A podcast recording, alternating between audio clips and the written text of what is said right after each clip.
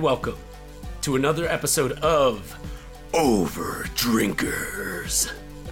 I am your host, Mike Burge. Uh, it me. I'm the only one that hosts this podcast. Joining me today is um, the ever lovable, uh, uh, constantly returning guest on Over Drinkers and some other Story Screen Presents shows, but uh, primarily he seems to uh, be kind of into uh, talking about some stupid movies with me. Uh, and usually we do more than one movie every time we get together for these things. We we previously did the Transformers franchise. Um, it's Tim Irwin, everybody. Hello. Uh, I'm glad to be back, and uh, it is nice to be uh, forced to watch garbage movies sometimes, or, or yeah. let's say, let's say a little bit lower, let's say lower art movies, like a little bit more mass consumption movies. Yeah, uh, uh, like Transformers movies with a Fellini flair. yeah, right. Yeah, sure. Movies, yeah. movies that you say, who are these for? It, that's a question that was happening a lot when I was watching these movies, mm-hmm. and the answer might be a little intense, but we're gonna we're gonna dig into it. So a little table setting first. We are covering the Has Fallen trilogy. Uh, it's a trilogy up to this point. We have three more of these things coming. Uh, plus, a, there's three more plus like TV shows in like no. every country that Come are gonna build up. They want to make a universe out of this thing. So. Um, we're in it for the long haul here. Um, I've always been interested in watching these movies because I I love Die Hard ripoffs, which the first one very much totally. is. It's 100% and yeah. wears it on its sleeve in a way that I think is very endearing how proud it is to be ripping off Die Hard. um, and we'll get more into specifics with that, but obviously up front we need to kind of address um, the major elephant in the room, which is uh, dear listener, exactly what you thought when you saw this up on our podcast feed and you went, they covered what movies uh, in February, in January of 2020? One, shit. Uh, so we came up with this idea around Christmas time. Yes. Uh, around Christmas 2020. Uh, we were kind of talking about what we wanted to do next. We have a couple fun ideas that are a little bit more big mini series and stuff. We wanted to just do a nice big old bombastic quick quick thing. Uh, and I brought up the Has Fallen movies because I always wanted to watch them. I always found them interesting. I knew nothing about them. I have never seen a single trailer of these movies. Uh, so we said, yeah, let's do that, and we'll release it President's Day.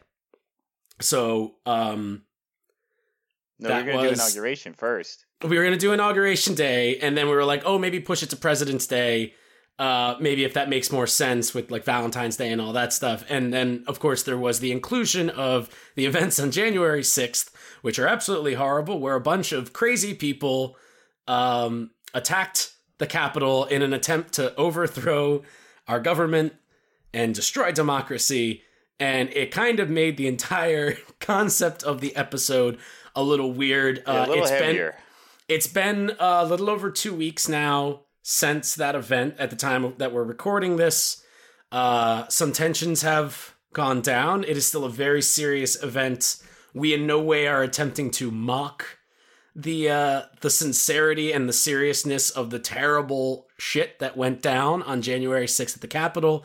However, it did make watching these movies obviously extremely more interesting, especially yes. the first one. Uh, the third one too. I have a couple notes on the third has, one. Yes, yeah, exactly. So we're gonna jump into it. We've got that out of the way. We are gonna be bringing up the Capitol most likely from time to time because there are specific moments in these movies that are rather intense. Um, uh, it, when you know juxtaposed with like real life events that had just happened. You know, at the time that I watched the first one, it had only been like a week. Yeah. Uh, since the, since the Capitol riots happened. Um, so we will be bringing that up. Just want to let you know up front, this is in no way a bit. We are not trying to make light of any of this. This was planned before.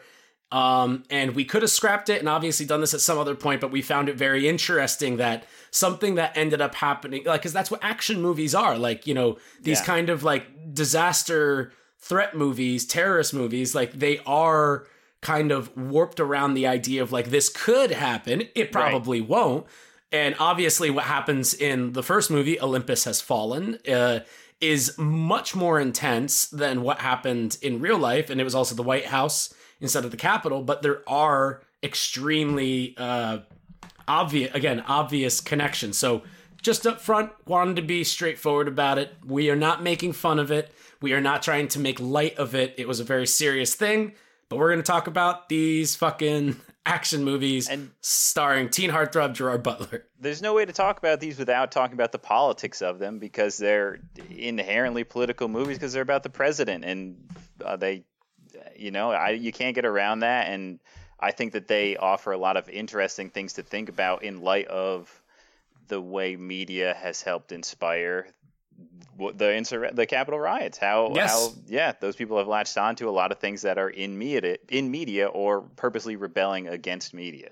Yeah, it's it's the old uh, Marty Biff uh, conundrum that I always bring up, where it's like people know movies and they know who the bad guys are in movies. So when you're doing something, ask yourself: Is this something that Marty McFly would do, or is this something that Biff Tannen would do? Because Marty McFly is not a perfect guy. He does some fucked up shit, but they're always like there, there's an air of you know innocence to them. Biff Tannen is a bully and does dipshit stuff, so that you can use that kind of uh, quiz real quick to see if you're the bad guy in your own story. Um, but uh, before we move on, as always on Overdrinkers, we are partaking of some themed beverages. Uh, we are satellites right now. We've got the little Zoom windows and stuff, so we are not uh, drinking the same beverage. Um, I have with me a can of um, Twisted Tea Hard Iced Tea Original. It's one of the big boys, uh, the the 24 ounces that uh, got smashed into that dude's face about a month ago. I bought this um, just for fun on the day that that happened, so that I could get a little smile every time I opened my fridge. And now uh, seems like the perfect thing to uh, smash these movies in the face with as we go forward. So I'm gonna pop this one open. Tim, what, Tim, what do you got? Uh, I have a. Uh, I don't have a lot of alcohol in my house usually, and I wasn't going to go out and get it. So what I had was gin and um, some San Pellegrino uh, orange and pomegranate seltzer juice sort of things. Uh, so this is the Oh Jimpus Has Fallen. Oh, Jim, this is good. Yeah, We're there. yeah. And and you've got some um, you got some uh, you got some uh, chocolate knife cookies. Yes, chocolate knife cookies. Uh, they Chop are chop chopping chopping chip cookie. chopping. oh, I thought I just I just rolled them in the shape of a knife before I cooked them. Oh, So, that's good. Yeah, Yeah. right. Just for you. And then you stab you stab your mouth. Yeah, right, as you right. as you bite. The, yeah. Yeah. Uh, Got to tell you too, this twisted tea um, doesn't taste that great. no, this is this uh, gin is is too much for the, the citrus. I'm sure I mean, you I guess do this is okay. But It's okay. It tastes like iced tea. Fuck it. But yeah, let's uh let's break in. So we're gonna be covering um these uh three bad boys. Olympus Olympus has fallen, London has fallen, Angel has fallen. Uh, we're also gonna be talking about another 2013 film in between uh the first two movies that was released the same year as Olympus has fallen that has a similar plot called Yeah. White House Down, starring Channing Tatum and um Jamie Foxx. rap rapper Jamie Foxx. Uh, yeah, we're gonna we're gonna talk about it. Olympus has fallen, 2013. Gerard Anton. Butler, Anton Fuqua. Anton Fuqua, which I uh, so I'm gonna I'm gonna I'm gonna drop the gauntlet here. Me and you Uh-huh. haven't really talked about these movies all that much. We've been texting back and forth a little bit while some stuff happens, but generally we've been keeping Right, trying to save keeping it for under the- wraps, for keep it nice and fresh for this. Yeah. Uh, Olympus has fallen is my favorite one. Really? Okay. I think that I think that's my least favorite one. And your favorite one is I'm gonna say the third one. I think the second one is also fun. To I love the second one too, and the Yeah. third one's my least favorite one. Wow. Okay. Interesting. And this, so this is gonna be fun. Yeah. Okay. So so why did you like number one so much? It's just a Die Hard, like the Die Hard is. premise is easy. You know, you start off where I like the opening, the cold open with you know the. I I remember watching it and I'm just like. So this ha- is this happen on Christmas? Like they're going to the Yeah, White House right now, right, and then that's Christmas. also Die Hard. Yeah. Yeah, and I was like, that's pretty wild. But then they're just like, no, No. he makes a mistake or blah blah blah and saves that, and I'm like, well, I, in, in the context of his character, he's I like, guess, I yeah. fucked up. I Yeah. I need to get my good graces back in there. Um, yeah, the uh, the president's wife dies in an uh, in uh, an apparent attack I, I thought it was an accident. I Was think it an accident? was really just they hit some ice. Is that But- what it was? Because it looked like like something crashed into something, or I don't know. I honestly, I think I was on my phone for that split second and just did not. I wasn't. I, I wasn't gonna rewind it. I just. But yeah, he. I, I like that. Like they kind of have that little table setting there, and then you know we go into he's a disgraced Secret Service agent working at the Treasury like a cuck, and you know he's he's just like, oh, what am I gonna do And my marriage and blah blah blah, and blah, blah. and I'm like, okay, cool. So then this guy's got something to prove. He saved the president last time, but wasn't able to save the mom. Obviously, the the son is in here. That's going to be the main crux. It's like, can he save the president, but also save the president's son?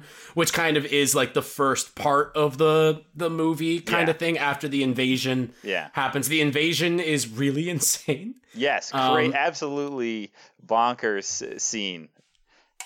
Yeah, so I, I really just like I, I like the action in it. I like Gerard Butler when he's not taking himself too seriously. Uh-huh. And that kind of stopped around like 2015, 2016, where Gerard Butler, I think, was trying to maybe be a little bit more serious. And in certain roles, that can work. But with Mike Banning, who is the protagonist of the Has Fallen series, I feel like he is at his like goofiest action hero, you know, um, just caricature in the first one. I really like him in London Has Fallen because I think it's like a natural progression of Uh-huh. okay, he's More back. responsibility. They change up the scenario just a little bit. They were like they were stuck in the White House. Now they're stuck in a city Yeah. with millions of people, and this doesn't make any sense that no one's in the streets. Like it's, I get it, and it's fine, but I like how it's so. We're like we're just trying to have fun here. Isn't it fun that they have to run around London and there's no one out?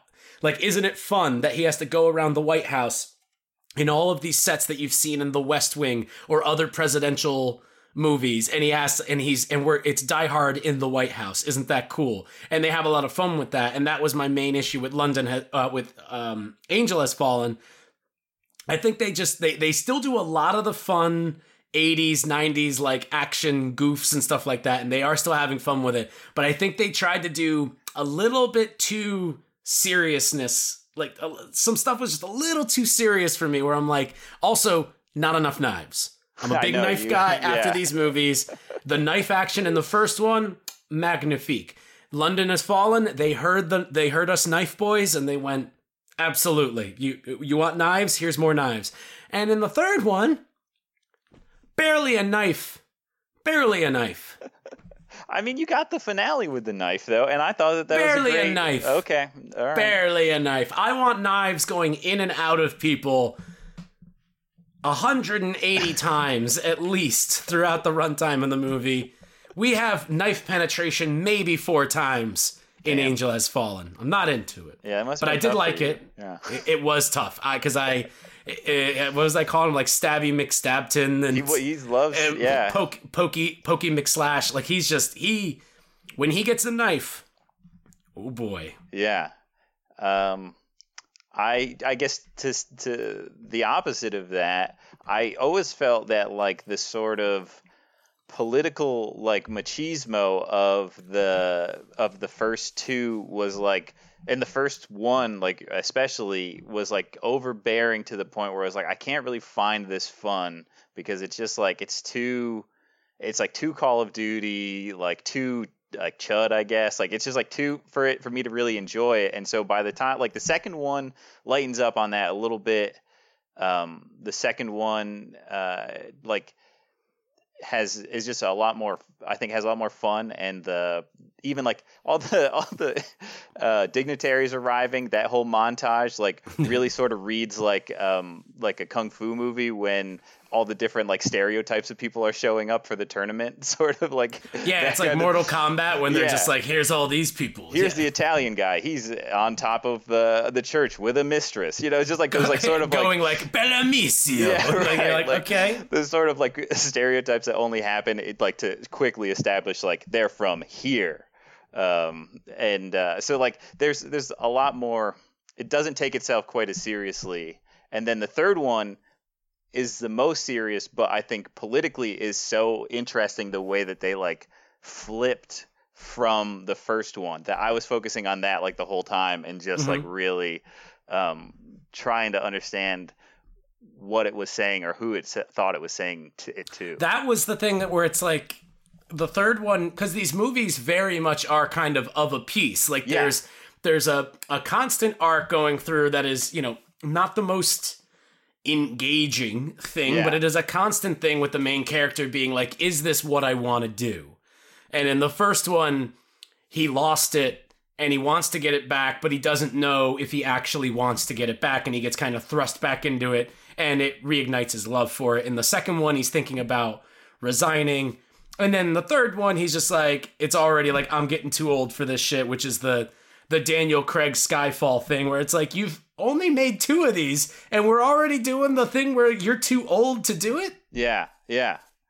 Um, I think it's a, it's a so it's a it's about a guy who's like, do I want to do my job, and like, what am what does that job make me, and that kind of thing. And so it's it it, it does kind of move around. And I, I find it really interesting that we're kind of inverted, where I think we feel the exact same way about London Has Fallen, uh-huh. where the, it's it's not as serious, or rather, like it's it's sincerity in what it's doing is still goofy, but a little lighter than the real over the top goofiness in the first one, even though just the idea of London has fallen is ridiculous. Yeah, it I makes mean, that, no sense. That first terrorist attack is so nuts that like they keep like the coordination involved. Like I was thinking about that on the second one, where it's like, dude, even the best terrorist attack ever, quote unquote best, was like they had like two buildings, and that like this is like like, Jesus, you called it the best terrorist. well, most successful. Let's say that. Okay, yeah, that's yeah, better. Uh, you know, the un- I, unfortunately most successful. Yes. Look, even that, like being like the most coordinated one ever. Sure, that that's that's a better word than yeah. best. they, even with that, like it just like that's all that happened versus this they like blew up this landmark they um, shot like three dignitaries outright they uh, then also had like a they blew up a bridge and then also um, towed two two barges full of explosive to just totally nuke the French president, who was like, yeah. you could have done that so many different ways. You didn't have to like. it was the biggest explosion out of all. It was pretty wild because yeah. I was like, oh, is that going to kill him because it blew up so far away? And then they show like the wide just, shot, and you're like, it just like destroys like a whole mile radius. Yeah, yeah. It's they're very over the top and they're fun. Um, one of the things that I think sucks the most about these movies progressively, and we'll hone more in on Olympus Has Fallen in a second because I think we're getting a lot of our feelings out of the way as yeah. a whole. Um, is that the budgets uh, progressively decrease as they go? The first one was made for I think like seventy million. Mm-hmm. Uh, the second one was made for like 60 million and the last one was made for like 30 million. Right. So like their their budgets keep going down and I didn't know that until after in hindsight like looking back but I felt it. I was like, this doesn't have like the bombastic oh, like oh, tenacity yeah, that I right. really wanted. And I think that that's what attributes to both the things that I was missing from the third one and the things uh-huh. that you found the most interesting because when you're when you're constricted under a budget, you yeah. kind of have to like you have to get a little bit more grounded. Right. And so it's kind of like work, yeah. Yeah. So it's like I think that me and you are of these two action movie minds where it's like I was going in for like the big, goofy, off the wall, stereotypical 90s action movie fare. And you were kind of like, the politics of these movies is quite interesting. And those politics do become more um, like brought to the front right. as the budget gets smaller because they, they don't have the set pieces anymore. It becomes right. a little sleeker. I think I just like I have a hard time fully enjoying the first one, even with all the bombast like all like the budget and the like how much bigger it is. Because i like it just like in i i kind of can't let myself in good conscience like these movies because there's like the first one is so aggressively like it's just it's it's made it's made for republicans. White house down is made for oh, democrats oh, yeah. this one was made for republicans. And that was yes. the main difference that i saw between the two of them. And that's what i was like interested in in watching it. But like it's really hard to enjoy the movie when they're just beating you over the head with this like uh, 2013 mindset of like uh, world police, like sort of bad guys are everywhere sort of thing. Mm-hmm.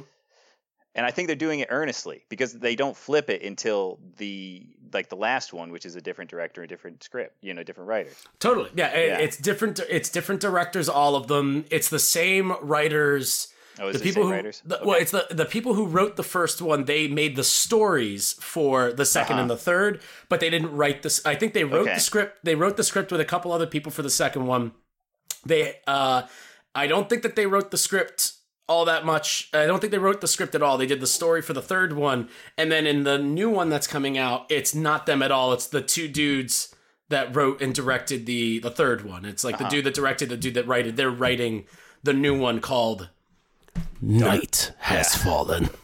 I mean, these Dark ones has fallen. they're like Tom Clancy universe minus like 10 IQ points sort of thing. You know, like where it's like uh, That's that's ten. That's uh. you know, I, like, That's I didn't very nice of you to- Yeah, okay, right. sure. Uh, These are stupid movies. Like right. that's it's okay. Like it's Yeah. I I like myself a good I I was telling you watching Olympus Has Fallen. I've been watching so many 2020 movies for our lists at that point. I'm Yeah. all done now. I've got my lists. I got my top 20 of the year. Amazing year. Hard to na- narrow it down even to 10 as always or to 20 as always. Um and I saved a lot of the more kind of deeper cuts for the end because I was like, I'm not in the mood to watch that just yet. So my week prior to watching Olympus Has Fallen was filled with like Brazilian and French melodramas about like coming of age, uh, like maids and queer dancers that are like it's them against the world. Uh, I was uh, they were all sad. They were all Yeah, very, very sad, heavy. Yeah. and I was over it. So to watch Olympus Has Fallen and to see this butthead just stabbing the fuck out of so many people while being like uh while being passively racist in the first one and then full on like just Yeah, kind of like active. has that explosion at the end of the second one where it's like Really he essentially becomes like yeah he becomes the patron saint of like ignorant racist people Yeah, that one like just really like I was really enjoying like we both like number two a lot for being fun, but then it really just leaves a really bad taste in your mouth. the ending is scene. not that much fun and it kind of everything leading up to it like i love everything you know and we are kind of jumping around right now. Yeah, um but i do i do love the, the the stuff about the movie that's just trying to have fun i love. And i think maybe that's what pushed me away from the political stuff altogether where i Mm-hmm. was maybe kind of again like kind of taking them in a little bit differently than you just kind of putting the political stuff to the side because i was like i'm not interested in this shit. I I, I get it. You're not trying to say that you know um, Two Face is Republican or Democrat because he's most likely Republican, Yeah. and you're already making the president of the United States in 2013 a white guy. So Yeah. I get it. We we can go. We can move on from there. Gerard Butler is most likely. I don't know, but most likely doesn't share the same political views that I do. yeah, Um, and that's fine. I am but one person. He is but one man. We can have our differences, but he can make me laugh when he stabs somebody like 62 times in the span of like 10 seconds.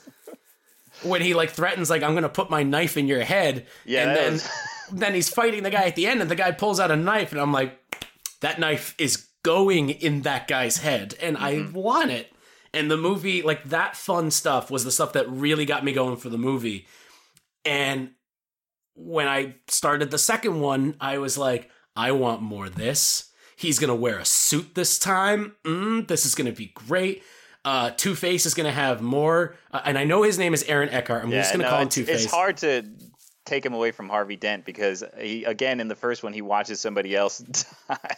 Yeah, exactly. And then he gets all his face burnt off. and yeah, right. Yeah, it's it, it's like the second one had everything that I wanted in a, follow up to what I loved about the first one. It was just mm-hmm. like it's your classic sequel stuff. Bring it up. Like, all right, it was the White House. Now it's a fucking city. We mm-hmm. jumped over, you know, anything else that could be in between, in between that, and we're going for it. And as soon as like he gets a knife, I'm like, good. And then he's stabbing people all over the place and he's like twisting knives and he's throwing knives at people. I love it. It's great. There's a machete at the end and I'm like, oh my God, is he going to get that No. big knife? Because a machete is a big knife. big like knife, that, yeah. It's a big knife. Um, but he doesn't. But the movie is smart enough to tease me with that. Um, and so that was the stuff that I was really the most energized by. You know, I was sending you, I was sending you emojis of knives yeah, constantly throughout watching these movies. Uh, and so then when the when the third one happened, I was just kind of like, not a lot of knives in this. But there is fun stuff, and Yeah. Angel Has Fallen is the one I'm the freshest on. I just finished Yeah, it same. uh, this morning. So, uh, uh, what, what, uh, Olympus is? Yeah, I, I had to take I had to take my sweater off too. I'm getting I'm getting all hot and bothered talking about these movies. I think it was catching on catching the noise against the collar. Oh shit. okay. Well, our listeners appreciate it. I'm sure. Yeah, right. I try. Um, so all right, so we want to start at Olympus. Sure. Okay. We we jumping around. Well, all right. So let's. You want to do Olympus versus White House Down? Because do you have any dirt on that? I always find it very interesting when you have a studio when two studios come out with like the same movie and it's got to be like some sort of corporate espionage i'm sure where they say okay paramount's making a white house getting blown up movie we got to do that too. Um, and then they, they just like just like a target always moves in across from a walmart it's, it's that kind of thing. It's that kind of thing um and you kind of hit the na- nail on the head as far as like the, the the difference of the politics between the movies because that is where a lot of it comes from too because uh studios are also very kind of um political. Yeah they're very And- shrewd they're they're very kind of like you know WB does these types of Oh, movies okay. and you know that's what I mean it's like Yeah. WB does these types of movies and you know Disney is more kind of like this or Mm-hmm. you know or to even better extent like Fox 20th Century Fox was more of all things 20th Century Fox has always been kind of a little bit more democratic Mm-hmm. and liberal in views whereas Warner Brothers has always been a little bit more conservative not to really draw the fine line down there because it does come to the people who are doing the projects and directing them but for the most part you'll get something like Armageddon, um, which is uh, uh, much more Republican when compared to like Deep Impact, which was Yeah. that year's kind of ripoff. Right, which is- Arma- yeah. Ar- Armageddon's about like the blue collar working man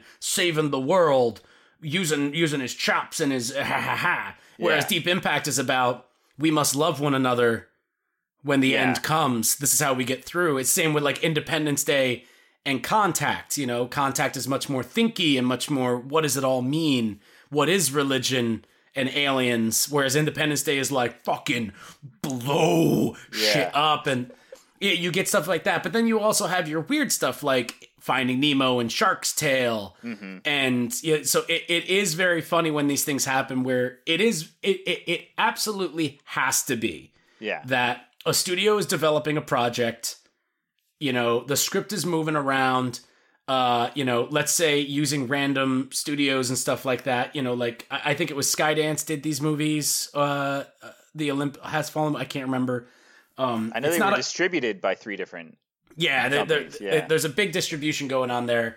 Um, but it's like, you know, they eventually bought it, but it was probably shopped around and people read it and saw it.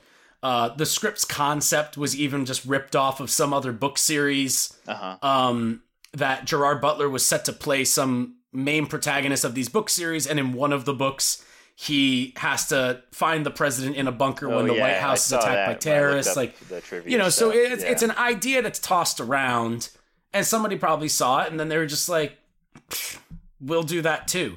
Mm-hmm. But it's insane how similar they are.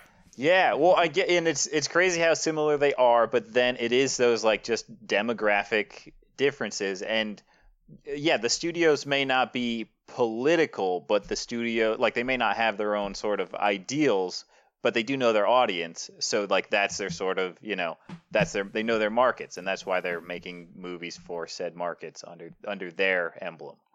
Um, and I it is like the differences between the two are very interesting when you view them in that lens because I think White House Down is a lot more like funny about it all uh and at the- Surprisingly so, because it's a Roland Emmerich movie too, who is Right. like he's he's a funny dude. Like this guy did Independence Day in 2012. Like he's he does these disaster movies. This fucking movie is such a weird, weird thing for him to make. I saw his name as the director and I was like, what?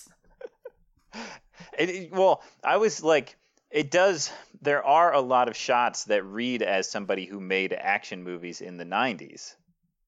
You know, like there were Yes. a lot of shots that felt like, you know, I one in particular, like Channing Tatum, like running through the through the hedges, getting shot at, felt like a very '90s sort of trope uh, to put in an action movie, and especially the way it was shot too. I just, I, every, it was very interesting to see like a much more, just like a high budget movie with such older action trappings. I guess I'm just getting to the age where like you start to notice different like even the the movies that you grew up with, like what sort of tropes they all used and how distinct that right is like from now. you you Yeah. get to a point you know we all hit that point where you know the the scene in commando where arnold schwarzenegger is like carrying logs and stuff around shirtless you get to a point where you realize what is this why are they including this in the movie like when you're younger you're just like man this guy's a badass and he's about to fucking kill all of these bad guys this is going to be great oh look at him he loves his daughter okay but you get to a point in age where you're like this is weird.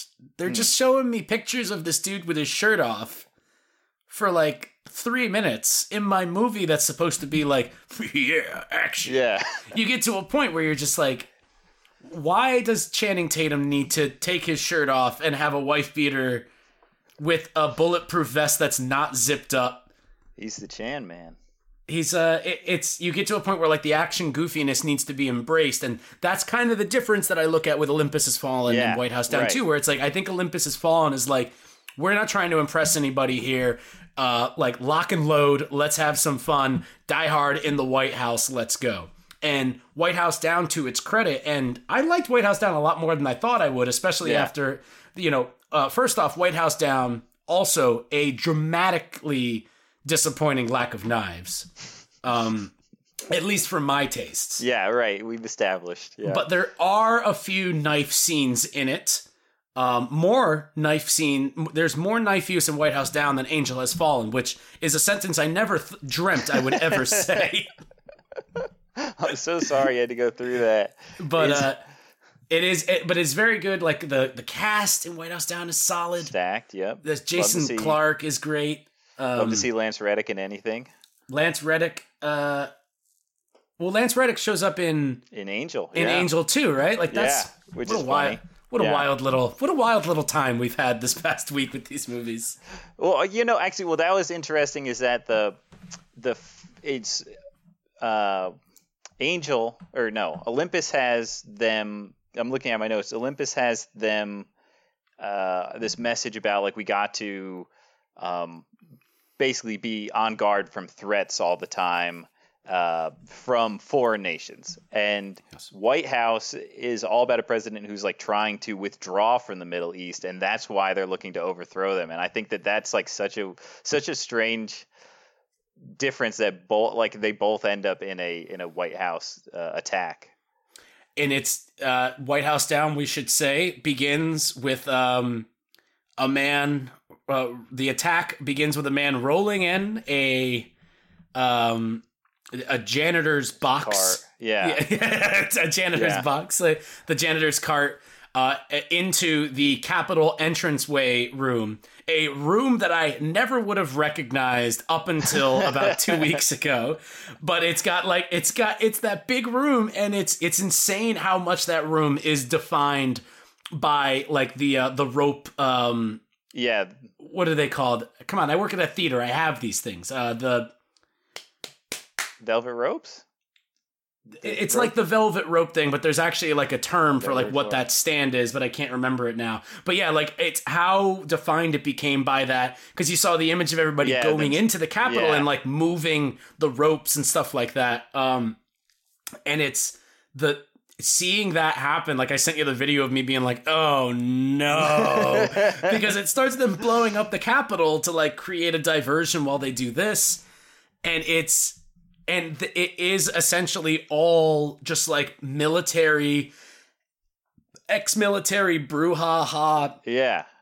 like dipshits that are doing it. It's just like they're trained and they can actually do this, which is Yeah. like, you know, again, it makes it like just like it's dumb people doing it at the Capitol on January 6th. Again, not doesn't make it not serious, but uh, they were all very stupid and nobody knew what the fuck they were doing. And luckily, we were able to get everybody out of there in time where whatever it was that they were actually were planning, which more and more of that keeps coming out, they weren't able to do.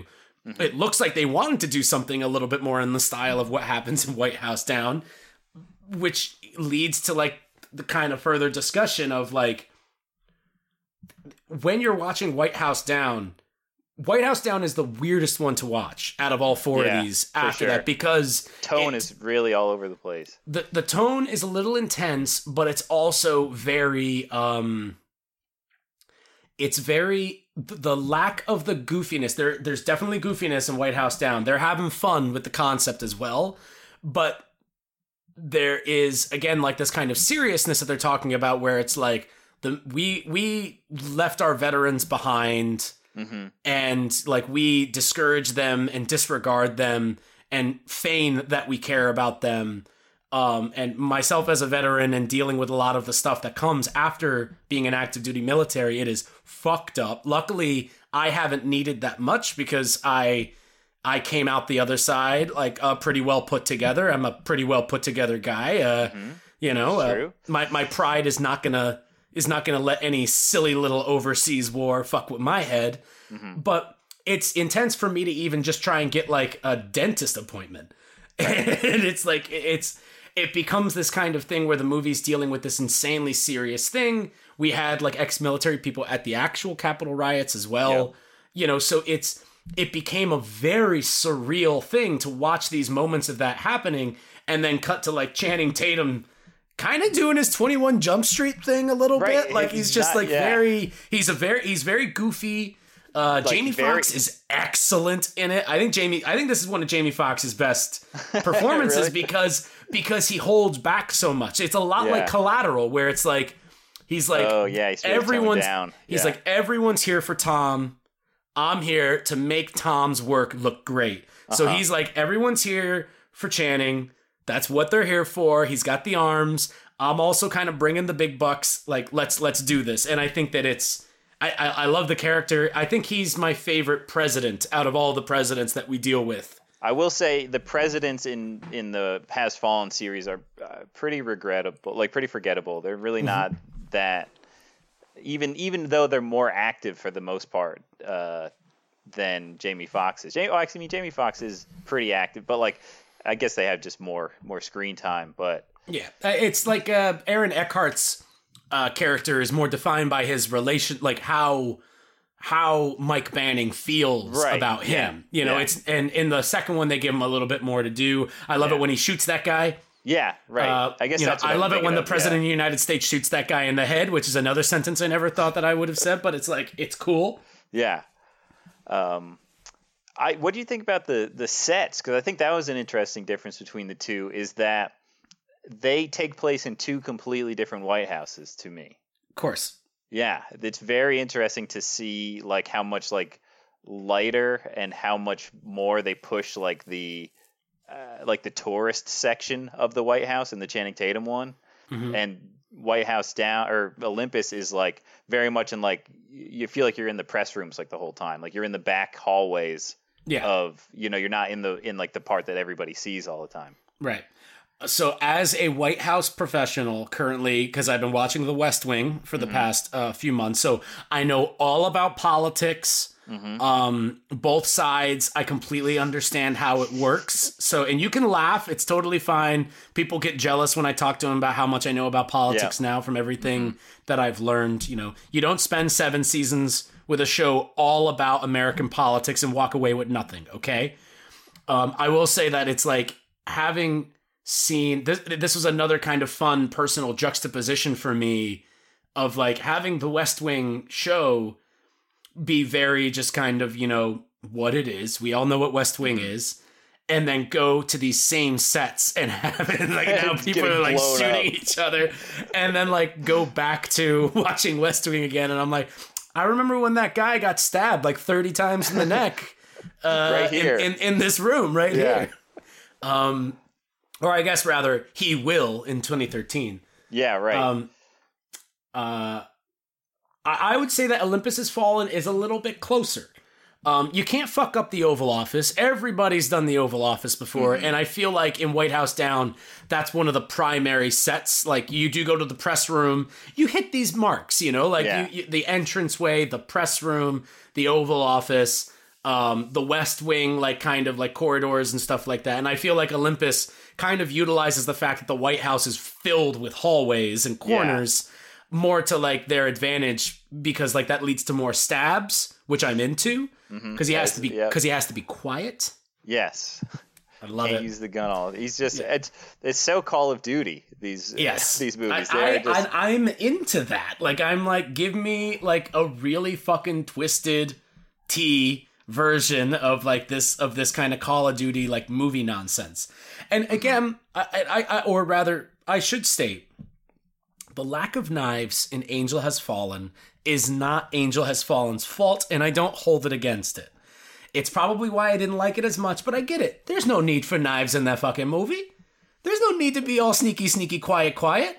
When he's sneaking into like him, we'll talk about it. We'll talk about it later.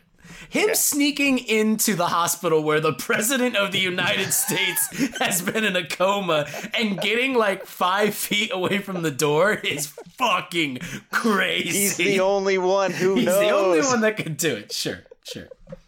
Um, but on that too, Olympus has fallen. One of the things that's really neat, but also extremely irresponsible, is um, to fig- to plan the attack. Have you read this? Oh yeah, they they had the uh, but they, had the Secret actual Service Secret guys. Service guys be like, "How would you do it if you had to?" Which leads me to like, are they making some of this shit up, or Well, I was thinking like, so what? The like you got like some Secret Service dude, and and uh, like he's just on a he's just drawing like an AC-130, like piloted by North Koreans, shooting down. Uh, This is what I'm thinking of. I'm that's like, sort of like who came up with that? Yeah, which I mean, it- it was- the most bonkers. Like it was probably something like you know well an aerial assault would probably be great and it's like Yeah. well no shit you dumbass like that's how war works yeah, when they invented planes war became a totally different thing just like yeah, I the it should snipe people from three three like. that's what i'm talking about up. like Yeah. i'm like what of this i just love the idea of some like like a group of three ex secret service Meathead, agents yeah, just kind of just up, yeah. being like well you know you're gonna have to you know create a fence. You gotta create a perimeter around it and uh,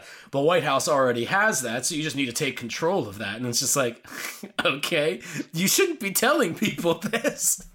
Well, I mean, I'm sure that um, I guess if I was a paramilitary person and I was trying to break in, I would have hired people who would have had the same sort of sort of thought process as those secret i guess service that's guys true would. i So, mean and to be honest you are probably the most paramilitary guy i know yeah, I guess so. you're welcome don't worry about it that's your uh, birthday present for this year so don't don't How about it? I'll just remind you that I that I gave you that Yeah. compliment back now, in now I'm January. on a watch list. That's the other joke is like watching White House Down. I was like, this movie is actively putting me on an FBI watch list in real time. yeah, that one. I mean, that one they just like crash. That one didn't make a lot of sense. Both of these attacks felt so outrageous that like I don't think that would ever happen. Sort of like it was really hard to suspend my disbelief for like. I mean, I get. I mean, in hindsight, it is That's crazy the that that's yeah, the fucking thing. Is like yeah, the you're Capitol riots, like it, yeah. were like kind of disorganized and Yeah. feels like they kind of just happened for the most part. Like there was like they used the mob as like the Yeah. distraction and there was like you know maybe about 50 to 100 people actually in there that were like we're gonna fuck shit up but luckily they were all fucking dumbasses so they weren't Yeah. able to figure it out and you've got people like real life mike bannings like that officer who was like this way dumbass and like led people up staircases while everybody got away Mm-hmm. but then you also hear about stuff like to which i know this is insanely dark but like people getting texts from like um congressmen allegedly about they hide them in the tunnels, lock the Right. tunnels off, and turn off the gas, and you're just like, what? So it's like all of this kind of that's what made the Capitol riots so insane. Not that I'm blowing anybody's minds with that kind of proclamation, but it's like stuff like that's not supposed to actually happen. Where it's Yeah, my whole right. it's my whole thing where I'm just like, it makes no sense that a comet hasn't smashed the fuck into us yet. Yeah. It doesn't make any sense to me in my limited understanding of how space works. I'm just like, you're telling me that it's never, it hasn't happened in millions of years? Like, we're fucking due, baby. Yeah. I mean, I get you are right that it did happen that easy. I guess it's just sort of like you still sort of think if somebody would have tried something more organized, you'd be like, yeah, well, obviously they would have. Like, it's like you, you're playing chess against a pro versus playing chess against a, a dummy. Sometimes the randomness throws you off. Right. I To harken, that- to harken yeah. back to something that you said before, the complete opposite, and I'm comfortable saying this on mic, the Capitol riots, the worst terrorist attack that I can think of. I think that's an okay thing to say. Yeah. It, wor- I it works in so many different ways, you know. Yeah, yeah. Technically, skill wise, that was bad. was not well executed. Yeah.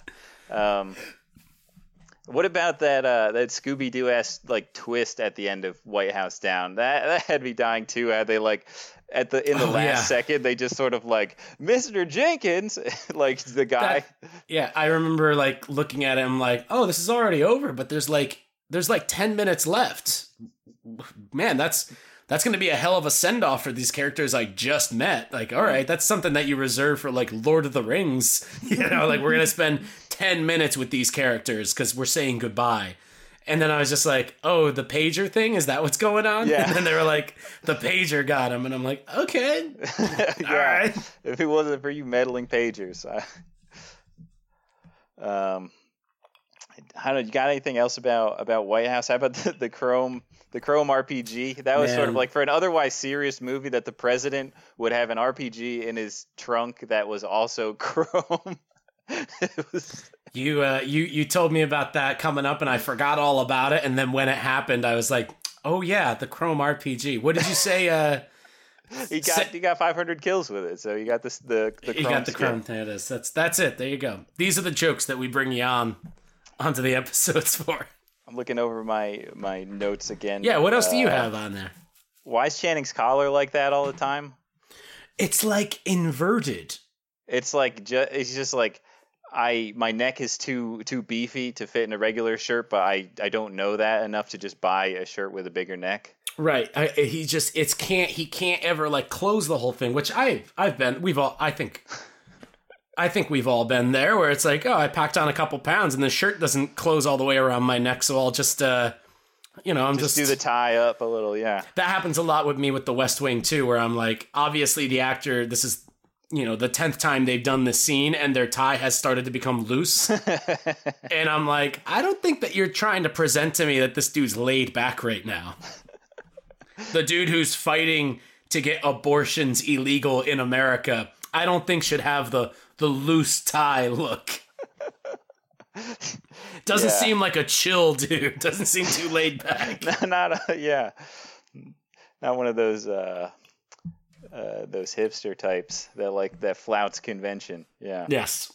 Um uh, both of these all of these movies have like surprisingly bad CG. I don't know if you felt They're, that. they're cheap. Yeah, they're cheap. Yeah. Yeah, I guess so. Uh, I feel like they're just like.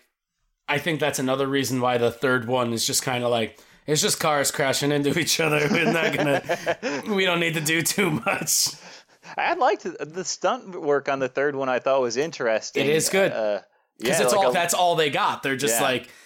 Thirty million dollars is not a lot of money to make a movie. I'll tell you that, especially when you're probably paying Gerard Butler half that. yeah, and then Morgan Freeman too. Yeah, who's doing it solely for the dough. Right. He's yeah. like, I, I make these movies for for that cash. uh, and also Angela Bassett. Uh, Ah. you know, Angela Bassett didn't want to be in them, but only did it because um, Morgan Freeman. she yeah. wanted to work with Morgan Freeman. So then you can tell it's kind of like a it's like a Han Solo thing. She's like, just fucking kill me in the second one. I don't want to fucking do these things Well, anymore. you, you know what's funny about Angela Bassett is that she um, has a similar role in the video game Rainbow Six, which is a Tom Clancy product, okay.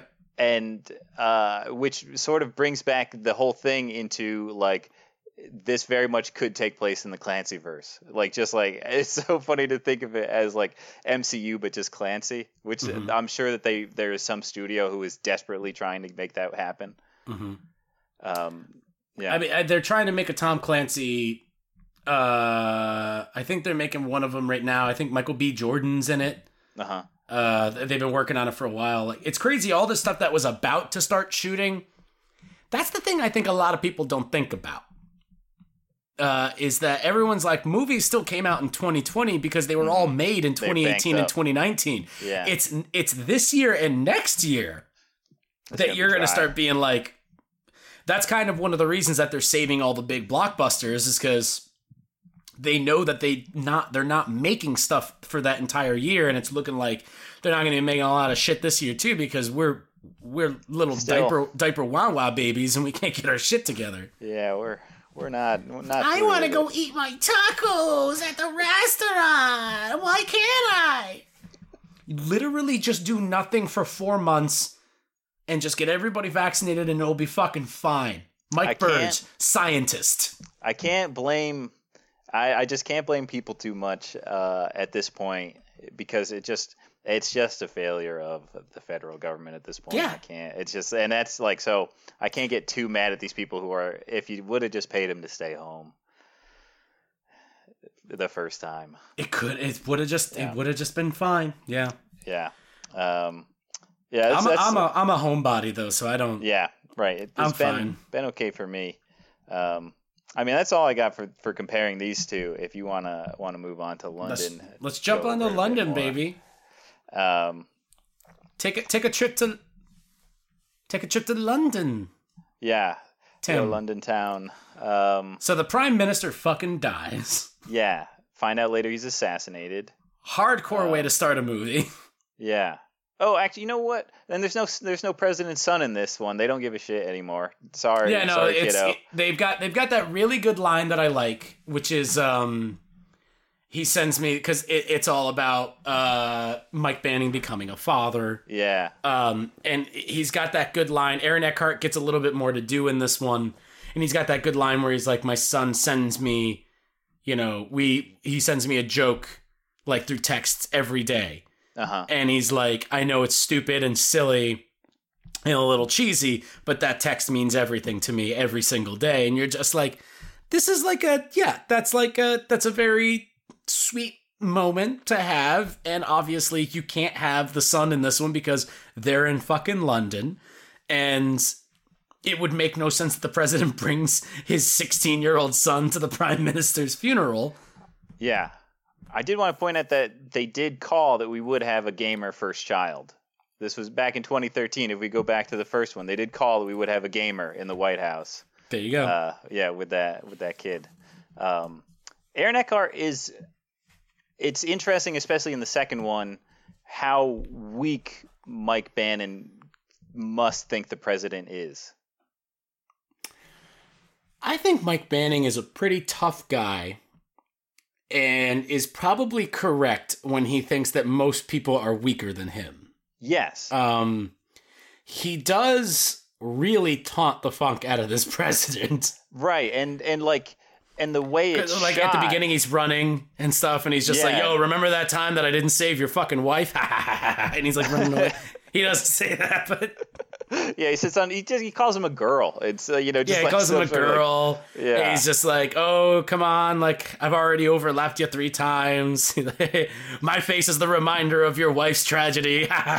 you know, like um, and even like the movie. I guess that's one of the other things that I took political out politically out of these is like even the movie is like trying to make you like show you that the president is the weak guy and the strong guy is the troop man. The troop You man know. with the troop man, the blue collar troop man with the gun, Right, and the And- president is just the, he's just the politician. Yeah, the knife. right, and the knife, of course. Um, I want a Mike Banning Crocodile Dundee team up. I mean, he's very much like Russell Crowe. Is is Gerard Butler not at this point? I mean, Gerard Butler is Russell Crowe without taste. Like, yeah, yeah. Say what you will about Russell Crowe's own personal life and kind of personal project choices. Gerard Butler was just kind of like, yo, you want me to do romantic comedies? Yeah, sure. Yeah. Which is another thing that I think plays into Angel Has Fallen and the fact that he's he's not looking too hot in 2019. Um he's looking a little rough around the edges and I think that he kind of knows that his uh his days are over his, uh, his, in being like an action hero and a romantic interest. Co-starring now he's, starring next to Katherine Heigl days. He's a yeah. He's attempting to what's the name of that? The Ugly Truth. I think so. Yeah, think that's, that's nice. Yeah, that's nice. Um, it, it, I think it's he's. This is him being like, let's build a franchise out of this. This is kind of like my golden ticket. I can do movies like this every three years, even though he's already starting to kind of look like Roger Moore in like the last two James Bond movies that he did where I'm like, dude, you should they're like they're like, "Oh yeah, your back is kind of fucked up and you probably shouldn't be doing all this stuff." And I'm sitting there just like, "Yeah, you probably shouldn't you don't look like you should be doing this shit anymore, dude." That they're going to do three more is crazy given the sort of elements they introduce in the third one with how fucked up he's getting from doing work and right. especially like some of the things that like some of the way they ways they show that in the right and it's like i don't i mean i'd love your take on the we're getting ahead of ourselves with the third Again, one so let, yeah. let, let's get back to the london one. I'll bring that i'll bring i'll write that down to bring that back up but london has uh, fallen. Um it's not it's not a house it's a city. Yeah. It's a city. London is, the streets of london are completely empty. Um the population of london is large. They, they heard very... the air raid siren uh, that hadn't been used in 60, 70 years and was like, oh, I still remember that this means everyone has to stay inside. We just stay inside. And it's just like, yeah. I don't know if that. This is another thing where it's like this movie was, I think the second one was like 2015, 2016. Um, this is another one where it's just like, you know, if you had waited uh, four years, you would have seen that um, when the government tells people to do stuff, not everybody listens. So it's not like it's like London is just like filled with really well behaved boys and girls who are like, oh, it, it, it's time to, it's time to stay inside now because they don't mm-hmm. run into a single fucking person. No, they really don't. There's well, there's no like citizens the that they bump into, except for the beginning when I wrote down specifically they're being chased by the terrorists Mm-hmm. and Gerard Butler purposely instructs like they the the car is coming up along the side of the Range Rover and he purposely tells the driver wait wait now bash him. And he purposely directs this terrorist car into a civilian vehicle in a like about to and go like, through an intersection. smashes that yeah. that car. But although the driver's side is on the other side of the That's car. true. I don't know That's if you're aware of this out. that but do you think a terrorist is going to be like cool like a terrorist who just participated in a mass casualty attack is like oh cool. Sorry about the fender bender. I won't just shoot you now because i'm mad. I mean hopefully he's not wearing a seatbelt and he's dead. Yeah he's just dead. Yeah i mean i guess. Um yeah that i mean so that's the only time that we do see like other people in london at the very beginning before yeah. like the full shutdown has happened yeah. yeah but after the shutdown has happened it's like you're telling me there's not a single fucking person who's just like, I'm gonna run a block up and and check on uh, Martin and Sheila and the kids and see how they're doing. like, we're not gonna get anybody with the most like altruistic motives at all. I gotta like, go to the grocery store. Yeah, yeah. It's like, do they lock everybody's doors? Like, now you can't leave. Um, I like the world building in London has fallen when they start kind of bringing up uh, Mike Banning's like this is my friend, don't fuck with her. And she's like, yeah, don't fuck with me. Yeah. And she's badass and she's got her own little very small sub like beat like but fucking D plot. Yeah, significant. Like significant. It like, like it comes lot. up in the end. Yeah. And then she's not even in the third one. And I'm like, what right. is this? That is interesting because that is reminiscent of like I've seen I feel like I've seen enough British action movies where like that scene happens all the time in oh, British in the like movies. in like the basement, in the underground yeah, the parking, lot. Yeah. garage. You found out that the guy, and then you shoot him at the end. Like that Yeah. scene happens in all those. British It's your classic. movies. um What is it? Uh Fucking like. um Oh, what's it called? Like, uh, dick suck blowjob. Um, what is it? What- what's what the going what's the for? guy that ratted out Watergate? Oh, Deep Throat. Deep throat. Dick Yeah. suck blowjob. Yeah, yeah, I mean, I was close. I was right. like, I, I was getting in there. hindsight. Yeah. That was not a bit. I was trying to remember what it is. this twisted tease got me twisted. I'm sorry. Um, Jesus Christ, that's so embarrassing. Look, I've already um, had a heater on here, so Uh, yes, I I love all of that little kind of world building stuff that's going on in the second one, and I feel like that's where they were attempting to start going with like Yeah. the series. Now that they want to do three more and they want to do TV series, like Yeah. they want to do like five different ongoing TV series. That each one is in a different country in the language of that country that's so crazy. and that their characters can bleed over into the mainstream movies. Do I think this is going to work? No. They are going to make Night is Fallen. That movie is not going to make any money, and, then that will be the end of plug. it. Yeah. That is most likely. But these movies make money worldwide. It's insane. Like, mm-hmm. even though the third one was made for less than half of what the first one was made for, it still made more money than the first one. So Again, it's just kind of like, "Hey." It's so crazy that you think that that's the direction that they want to go after the second one because the third one is so much feels so much like an end of the trilogy. Like an like they really are trying to sunset that character. that's what it feels like. Yeah. and I was kind of like, I knew that there's a fourth one coming when I watched this, so I Yeah, guess right. maybe that's my fault. So No, when I was same. watching it, I was just kind of like, but I know that they're, I know that they're gonna make another one of these. It's like, it's like in the Last Jedi. It's like I know they're making another one, so Right, it's exactly, okay yeah. that it ends kind of sad. I get it, but it's like it'll it'll happen. With and with this one, I'm like, so is this it? Do they not want to do these anymore? And Morgan Freeman's just like, I'm so proud of you, Pep Pep. I love you. I love you, and I want you to stay. And and Gerard Butler's just like, I don't know if I should. And he's like, Well, why don't you think about it? And he's like, Okay, I will. Cut to credits. And I'm like, What the fuck was that? And then we're getting ahead of ourselves again with this fucking okay. Angel has fallen shit. Yeah. Uh, all right. All right. All right. Politically, the second one's very funny because they're doing that. Yeah, did, did you hear about that thing with Call of Duty where they had the Highway of Death, that uh, friendly fire incident in um, Iraq? In I think it was a friendly fire. It was it was a bad thing that the U.S. did in called the Highway of Death in the Middle East. And I- this Call I- of Duty game. Had I am familiar Russians. with the Highway of Death. Okay. All right. Sorry, Mike. Are you telling me? Wait, no, no, no, no. I didn't mean like that. I'm saying, are you telling me that they did the Highway Mike. of Death in a Call of Duty video game? Call of Duty has gotten so bonkers with the things that they will put in Call of Duty. Jesus. Uh, but but no, so the fucked up thing is that they switched it so that it was the Russians that did it. So so so I couldn't help but think of that when I was watching the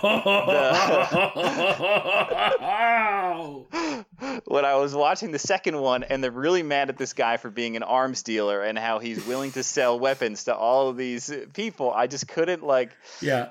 the second one has such nutty politics. Like they have that, like like we got to stop people from selling arms to people. Like meanwhile, the U.S. is number one arms dealer in the world, sort of thing. Uh, and then the ending of that one, Gerard Butler is the hero, but the ending, he doesn't kill the main villain. It's Morgan Freeman that kills the main villain by shooting him with a predator missile, like a drone, a top, like just a drone shooting a missile in, which they have this little blurb that is very quick that says like, uh, "We've confirmed there are no civilians in the area." Uh, like to to try and like just clear, but then he blows up the building, and you see like women outside getting knocked over by the blast. Yes. So like, it's just like to that you have this movie that the like the main villain is killed by like this drone fighting, which I don't think anybody should be glorifying drone fighting, no matter no. like how how like like right or conservative you are. Like I think it's really fucked up. Uh, drone fighting, dro- drones in general, dropping bombs on places are is uh, I think inarguably a pretty nasty concept. Yeah. And it's unfortunately one that we kind of just have to deal with with the excesses that warfare has kind of gone to now. Yeah. And it's it sucks uh, that uh, innocent people die with them. Like I'm not going to get too intense in it because that's something that I'm not knowledgeable enough to really talk about or anything. But my my wow. belief on as far as this movie goes is that they're attempting to skirt the main issue that um, when America bombs places using drones, the innocent, uh, the casualties of innocent lives is usually the main reason why we don't like doing that. Yeah. Dropping bombs on very precise locations with drones to kill bad people has its own things that you can argue morality wise, but uh, the fact that innocent people are dying around them is the main thing where it's like, that fucking sucks. Creating casualties of war and the collateral damage kind of thing is stupid and sucky and um, really something that I am not comfortable uh, trying to really articulate and okay. suss out as far as like you know i'm not knocking your your question away it's more i'm not confident enough in myself to be able sure. to be like how should we do this? Yeah. However, right. movies I do know about. Right. And this movie should not be doing what they're doing in this movie with as far as drone bombing and Middle Eastern relations. Yeah. The shit that they do in this movie with all of that is insane. So in the first one I said I was like it's bordering on passive racism. It's like, look, yeah if you have some if you have a culture it's north koreans in the first one. It's uh, they're, they're holdover from bush axis of evil sort of. North yeah. koreans are the bad guys. Exactly. Yeah. and it's like okay they're the bad guys. They seem a little bit more splintery you know like they're like maybe they don't represent the north korean government. They're more mm-hmm. kind of just north korean terrorists. Okay this one is literally just like this is a guy who sells guns to a bunch of people and America sells guns to other people and he buys those guns and sells them to other people and all this different stuff. It's a very specific kind of thing that in entraps America in a lot of terrorist actions in the Middle East, which is mm-hmm. very true, but also not entertaining. Um, it's not it's not very fun to be reminded of that while you're watching your uh, movie about London being put on lockdown and Gerard Butler yeah. trying to save Aaron Eckhart. Um, and that's the thing is like this movie. The thing that sucks the most about this movie is that again, like we mentioned earlier, the ending scene has like a moment where the guy where, where Mike Banning is like the problem with you guys is you don't realize that a thousand years from now, America will still be here kicking your fucking ass while he's beating the shit out of him. And yeah. it's just this hoorah American moment that's completely out of character, first off, from what yeah. I was understanding Mike Banning to be. Yeah, very much. Yeah. And I think it is kind of it's unfortunate because it paints his character in the first one and the second and what you'd seen already in the second one with this kind of air of like yeah, in the first one he's like, You speak English? But he's yeah. doing it in like a he's he's he's he's um he's a professional. He's interrogating not, them. He's yeah. trying to scare them and intimidate yeah. them. I'm like, okay, I get this, but like you know, he's never doing something explicitly racist. As far as like in the second one, there's no arguing or dancing around. Like that final speech moment is literally just like whoever wrote that like needs to fucking chill out. Yeah, they, they like, getting they like, wrote so much into that where it's like I hope it felt good. Like I, like yeah. did that feel better? Like I don't know. Where they, they're just like a battle cry for just like we are America and we're gonna be kicking everybody's. Ass. It's the world police thing that you were talking about. And it was it was weird to see it now, but even in 2016, like I feel like a a very large part of the American population was like past that sentiment. So like to see it like then it's just you're I know who that's trying to appeal to, and I don't like it. Yeah, exactly. You're just kind of Yeah. like, oh, this isn't what I'm here for. I just want to. Yeah. I want the the. I want the pretty actors shooting the blank guns at people and people going like, oh, and like a, Yeah. and like, And oh, now is- they're chasing each other in cars. That's always Yeah. fun. Like, I wanted that. And then they're just like, I'm gonna behead the president on national TV, and I'm like, oh, okay, I guess this is kind of cool. They they they've done that to real people before. Okay, and then they're just like. America is gonna fucking beat the shit out of anybody who fucks with them. We don't even care. And I'm like, oh, all right. And then it's just like, and now we're gonna drone bomb the bad guy. But don't worry, no citizens were killed. Yeah, right. High five credits, and you're just like, I don't know how I feel about watching that. Yeah, it, it really just puts a, a real damper on it because up until then it's it's a lot of fun action wise. Um, also, I didn't like the the way I didn't like the fireball that you run towards the fireball and then jump down and that that was stupid. I didn't like that. Yeah, that's uh, again. I kind of, I kind of turned off at the end of the movie during that speech. I, Yeah, the last thing I remember being really excited about was is Mike Banning going to get that machete and what is he going to do with it when he does? and then he does. And he doesn't get it, which I understand. They they built me up only to knock me down and I'm like that's cool. That's fine. That's good writing. Okay, you understand.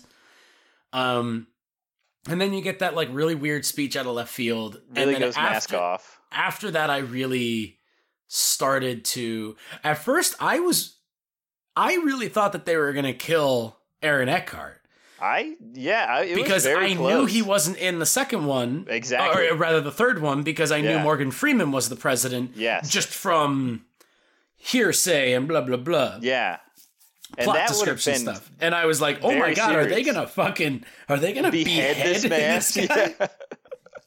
that would have been intense. Um, Um, I, I so no, I I forgot the ending. Yeah, they're right. That's like the blow up the building while we're in it, and we're just gonna jump into a different part of the building yeah, like an to not be blown up. And I'm like. I'm like, Yeah. sure. And then the, the SAS guys come find them, and like I was, I couldn't help but think like how similar that is to so many James Bond endings. But it would just be like they opened it up, and Aaron Eckhart and Gerard Butler are just like just making out. Yeah, it is a lot like yeah. It would have been great if they opened up the elevator and they were just in pieces at the bottom, and they're like, oh, Oh shit! damn. Okay. And then it cuts to his funeral, and then Gerard Butler shows up, and he's like, "My name's Matt Banning. I'm here for my brother's funeral." Yeah, for the next one. Yeah. hey, Miss, uh, I hear the president needs a needs a Secret Service agent. High that- five credits. Even after the like that speech it's not front and center because Mike's composing his resignation letter that he never sends. Morgan Freeman in the background is giving off another like total mask off like po- like this is what we believe us writers of the movie thing about like American interventionism and like Yeah. how we need to if you're bad we'll come get you like all sorts of like Yeah, the, the world police bullshit. Yeah. yeah again it was just like it's such a downer at the end of the movie It is like I, I honestly I, of I of kind of like time. blanked it out now that Yeah. I'm like thinking about it. I was like, oh shit, I forgot all about that, and it's like because I was just like, I want to forget about this part of the movie that I'm not too proud to have watched. Yeah, and just and and, then I thi- and think about the good times. Yeah, but then to think about like who who's watching that and is like, man, okay, that movie was awesome, and there's a great message. You know, like who's at the end, like, right? Like that's that's so that sucks. It's like it's like you with uh, Angel Has Fallen. You're just like, man, that was good, and love the fucking politics of this thing. Ah, look, I'm ready to go into it. We, if you're, if Yeah, you're let's ready. jump into it. Yeah, yeah. I think we're, Okay. we're we're jumping around it. We got. I think this worked out surprisingly well. I think the Mm-hmm. beginning of like given like a real good oversight of everything, and now we can really zone in. into the them. Um, yeah, Angel. I think Angel is great because the second one leaves such a bad taste in your mouth. The third one goes so far against the sort of message of the second one that I think is like very interesting. You have Morgan Freeman saying like he wants to get out of the Middle East now. Um, and he wants to stop using PMCs. Like, all right, so this is one of the crazy things, and not to get too political, I don't want to drag you into that, but like, I remember thinking how crazy it was when Trump was running, when he was a candidate, and he got a room full of people who, uh, you, who I know used to be like, if you don't like it, get out. Uh, 9/11, like uh, after that, like having the flags every, like that sort of person, like I'm wearing a flag T-shirt everywhere I go for the rest of my life kind of person. Uh, we got to get into the Middle East type of person. Yeah. When he got a, a, room full of those people to cheer when he said we never should have gone to Afghanistan, I was like, this is nuts. So yeah. this third movie, you get those first two, which are so Call of Duty style politics about interventionism, and then the third one is like, actually, PMCs are horrible and we shouldn't have them is such a crazy twist to throw at your audience that you know is is here for the first two. Yeah. Um, and I, I don't know if maybe you know more about that as a, a, a veteran in terms of like I feel like a lot of veterans get out of the service and they say, "Yeah, that sucked," you know, and like and like being in the military is not like fun, and I don't respect the politicians that have put me through this. Sure. Yeah, it's yeah. um, you know, I I was first off I was Navy, so I was very I was very kind of like more like uh um repairman yeah. and uh I did like my the the main um the main like kind of like active duty combat stuff that I saw was when I was just doing about 4 months of um uh, medical uh, kind of training and stuff like uh-huh. that to like kind of fill in where like you just go do something to fill in um, and just learn that thing and then go back to what you were doing. And then I did security for a few months too. So like I kind of jumped all around. I knew I was only going to be in for about five years, so I kind of wanted to get the most out of it because mm-hmm. it sucked and I didn't like it. I mm-hmm. again on the record, I joined the military because I wanted to go to college and mm-hmm. I couldn't afford it. So that's what it was. Uh, so I was there not because not because of any political beliefs. I was there because I knew that this was a way to be able to go to college and have it be paid for to be able to better the rest of my life. While I was in there, I came to have an understanding of the military that uh, I think few people outside of the military really get. And it's really easy to understand, but it's kind of hard to get there naturally, which is like it's it's another job Mm-hmm. You know, it is a job. Like you you go home at the end of the day and you get up in the morning to make sure that you're somewhere by 7 to do the stuff that you need to do and you're told at 7 what you need to do. And it's it works like that. And that's kind of the structure that you need to have as far as like when you're kind of doing things like that. So when you do it every day for five years straight, it becomes very monotonous. And that's kind of the dangerous thing with the military the military's entire thing is to uh and I can't remember if this was I watched something recently so maybe you remember this. The thing with the military is that they sand you down until there's yeah, this is in no. This is I, am watching You're the Worst. Okay. Uh, and in You're the Worst, they have an amazing, amazing episode completely devoted to an ex-veteran character um, who suffers from PTSD. Um, and in it, they talk about this this thing that a lot of me and my military buddies talk about, which is like in boot camp, they sand. The point is to sand you down to the least amount of uh, human morals that you can possibly have, so that you are ready to not only take a life but also give your own for something else. Like they need to have you ready for that, and then when they're done with you, they don't try to rebuild that so they send you back in. Um, and I know we're getting a little heavy here with that. It's the twisted tea talking, you know. It's uh, my brothers in arms it, and stuff listening out in California. What's up, guys?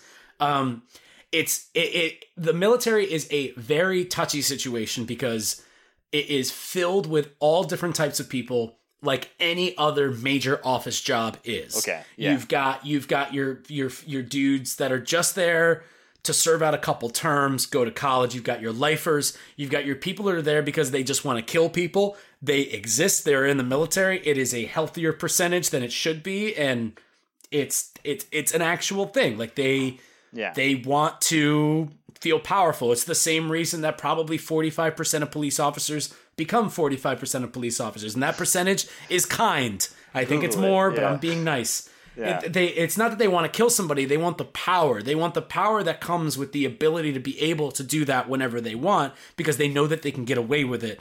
And history has proven nothing to the opposite. So Angel Has Fallen deals with this kind of, to bring it back.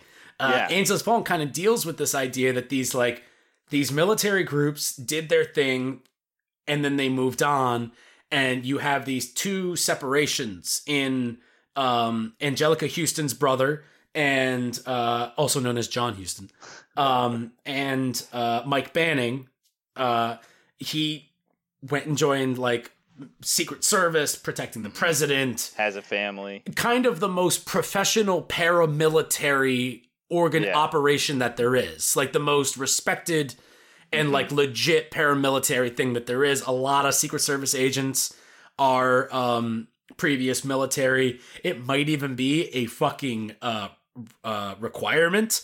Uh maybe not. Uh, probably police force or something like that would also constitute towards Yeah. that.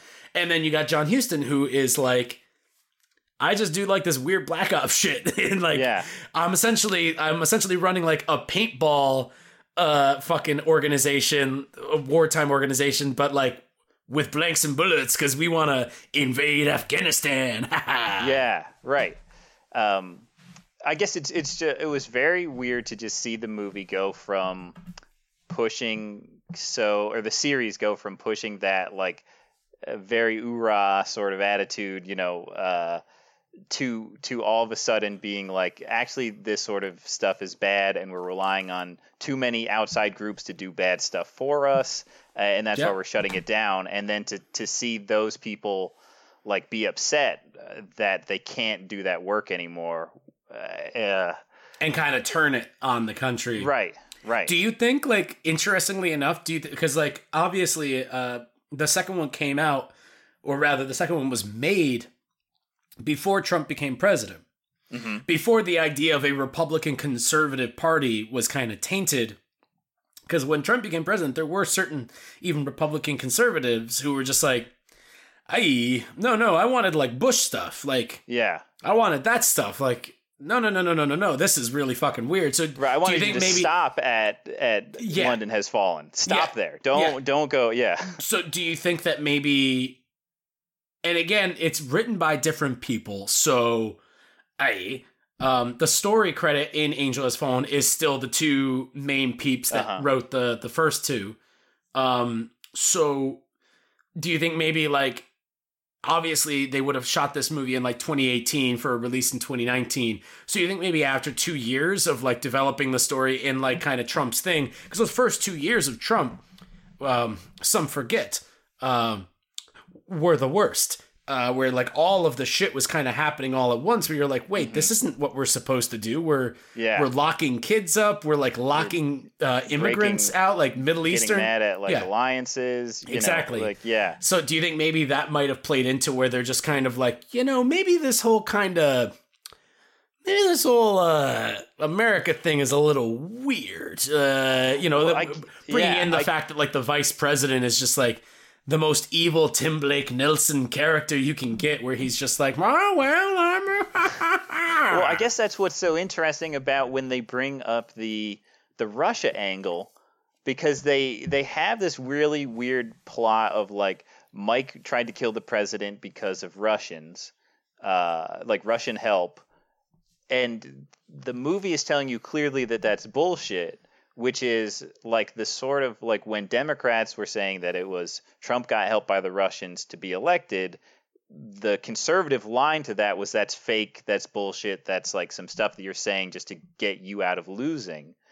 Sure. So for the movie to be so anti-war uh, or so like talking so much about the the realities of war to then so like which is a relatively liberal leftist kind of message to then also sort of like throw that like oh it was the Russians and like lampshading the whole Russians thing is like a very weird like I guess they're trying to still keep that e- I- audience engaged. Yeah, I didn't think about that, but that is interesting.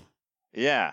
Uh, and That is then- interesting. Yeah, in a good way. Where that it kind of makes me respect Angel Has Fallen a little Yeah. bit more. I still have a ton of stuff that I don't like about the movie, but Oh, that and for that for that point that I was bringing up, they also when he's at the truck stop, he gets held up by the back mountain militia guys. And the movie goes out of its way to be like these guys are stupid.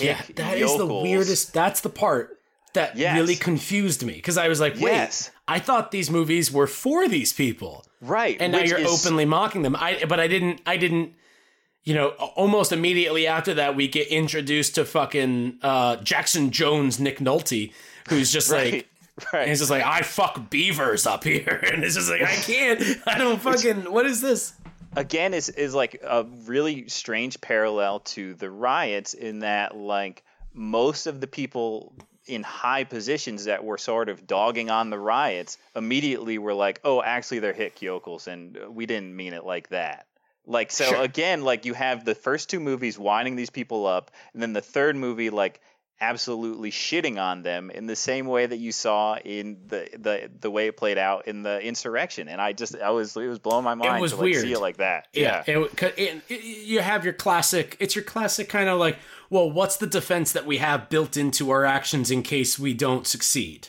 Where we can blame it on someone else Yeah. or we can blame it on something Some else or something like that. Yeah, yeah, it- it- like that's that's kind of you know that's been that was that was oh that feels good. That was trump the trump administration's um kind of whole thing was like yeah that's that's conning. That is what a mm-hmm. con is is mm-hmm. you have your plan and if it goes according to plan you know what to do next and if it doesn't work you know how to cover up even the worst case scenario of you getting caught. And it's like oh well no Yeah. i didn't mean it like that. It was actually this. And it's just like Yeah. no we have you on camera saying that. You can't change the context just because you chose the words so perfectly. You know it, it becomes that Yeah. thing where you I, I remember watching um like right when the capitol riots happened like right when they were like uh something's going on.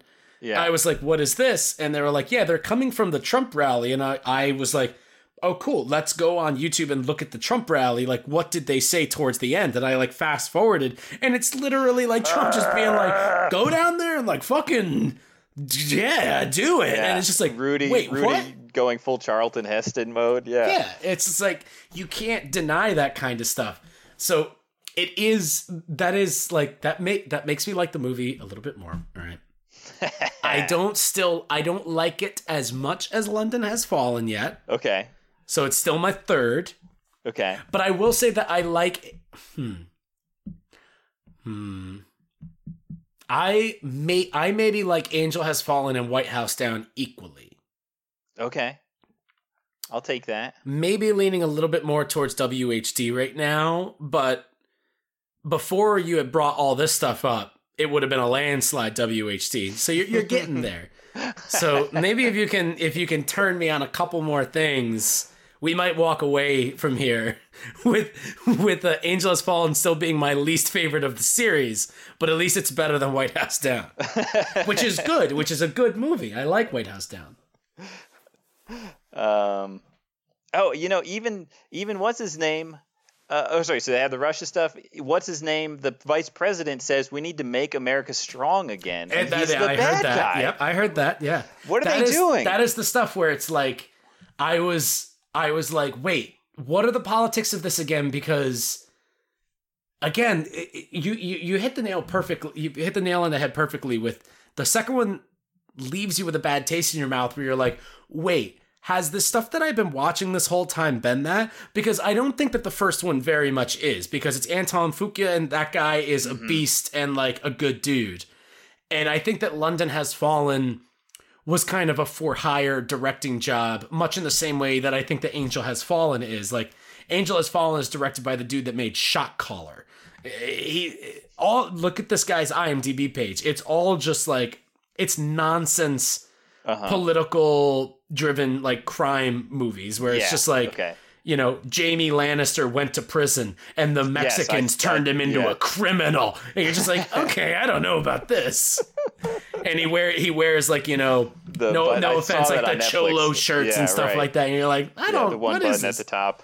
Which also very fun. Um, the guy that plays uh, Jamie Lannister, and I can't remember. It's like It's Nicholas Colstar. Yeah, Baja, baja, baja, baja. yeah, Yeah, right. It's uh, Um, very good actor. He Yeah. is in like two movies. One is Shot Caller by the same director as Angel Has Fallen, and the other one is called something else, but it's like the exact same thing. And I've seen that movie. oh, I and I can't remember. other day. I I've seen the one where it's like he he like goes to prison and like gets tougher in prison and then gets out. Is that Shot Caller? I think because they're both the same movie, Huh. but I know that No, there's two I- of them. Yeah. So I the shot caller is the one that is is he's he has a handlebar mustache for some reason and is wearing one button on his shirt. And that's but he's in another movie that's also exactly that. oh Where he has the know. same look and everything that I've seen, but I'm like, that movie was not called Shot Caller. We'll have to. Uh, Hey, Wait, so you've seen Shot. Caller? Honestly, I wasn't. It was a phone movie. I was. Okay. I put it on and I was just on my phone. So lack of spoilers because you can help me with this. I, I won't do any spoilers for anybody listening too, and I'll be very vague. So hopefully you'll remember. Does Shot Caller end with a bunch of people in cages? Yes, there is a cage scene, and I have no context for it because, again, I was not paying attention at all. It's like people talking to each other through cages, and they're yes, like, like, that's like the. okay, so I um, have seen Shot Caller, maybe. All right, Yeah, Nikolaj Coster-Waldau. he's a good boy. He's a good boy. Yeah, he is. He's got a got a good jawline. He's a good boy. Game of Thrones. It's over. Yeah. Get over it, nerds. it was it was disappointing, but it's over. Sorry. It's all over. Um, Um, Angel has fallen. One of my biggest problems with it is Uh-huh. the uh, Nick Nolte dad thing. Um, I like that he doesn't die immediately. I like it that he doesn't die immediately. I don't like it that he doesn't die at all because Okay. it's not a good character. Um, Yeah, did you go. watch? We were talking before. Did you watch the after credits stinger? Oh yeah, I I wanted to talk about it. What? It's, it's like all right. So The he has such a crazy arc. Is From- going on with that fucking he has they, such they, a they didn't do that on purpose, right? Like they forgot that they recorded that like as like a fun birthday present for Nick Nolte, and then they tacked it on. he has such a crazy switch from I'm so haunted and fucked up that I live in the woods and I haven't talked to my son in like 30 years Yeah. to hey, do you want to go get therapy with me tomorrow?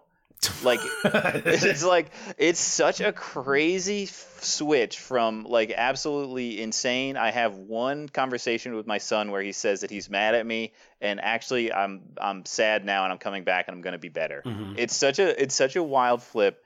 And then I wrote in my notes when I was watching this, all caps, like they went full Rogan mode at the Yeah. end with the sensory deprivation tank, and it's like I guess that that's who this movie is for is for Joe Rogan people. Like Right. That's Pe- that's kind of a thing who- I was getting to where I was Yeah. like like cuz Nick Nolte first shows up and he's just like I'm your dad. And by the way, like their bones are still over there. Yeah, And then all of a sudden he's like take you with this uh, I'll take you with this car. We can go we can go and light the tires. And then they they drive and they're driving and while they're driving i'm like everyone is looking for these two people yeah. But There's also not because but it's like the PMC not. that Yeah, attacked them and not the feds. Yeah. it's really weird um and the, the to, to kind of just hone in on nick nolte's arc in this movie he's like he he, he it, it's your classic hero's journey. You know he refuses the call. Um a bunch of guys attack his house and he just blows them up even though he has no idea who they are. Unlimited number of trap explosives. all around them. Um that are all connected to different buttons that And are the same button that he has and chains i don't know it's fine It's like I, I, I texted for- you. I texted you. I was just like, as soon as he like was done with like you know the fucking like the wimpy MAGA dudes at the gas station, I was like, and he's getting tired driving. I'm like, man, if this was a '90s movie, he would go find like his old war buddy who like is off the grid in the middle of the woods, and then he does that, and I'm just like, oh okay, yeah. So he's doing that now, and then it's his dad, and I'm just like that's another 90s cliche kind of thing. It was like, well, in the third one, we bring in, you know, Henry Jones Sr., and he's like, oh, you never, you never liked to eat your chicken noodle soup when you were a kid. and he's just like this kind of dipshit dad who's just like, you know, their bones are still over there. And he's just Yeah, like, he's- he's, he's a weirdo. Wild And performance. it switches so aggressively when he's just like, "Ah, I'll, I'll take you to your wife.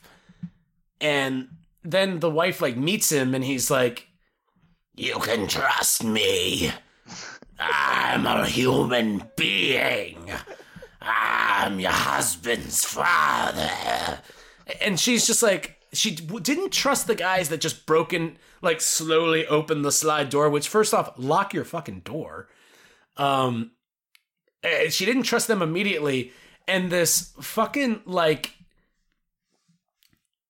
this, this, this leprechaun of a man really just like shows up and he's just like and murders and dudes. murders these two dudes which stabbing into Yep.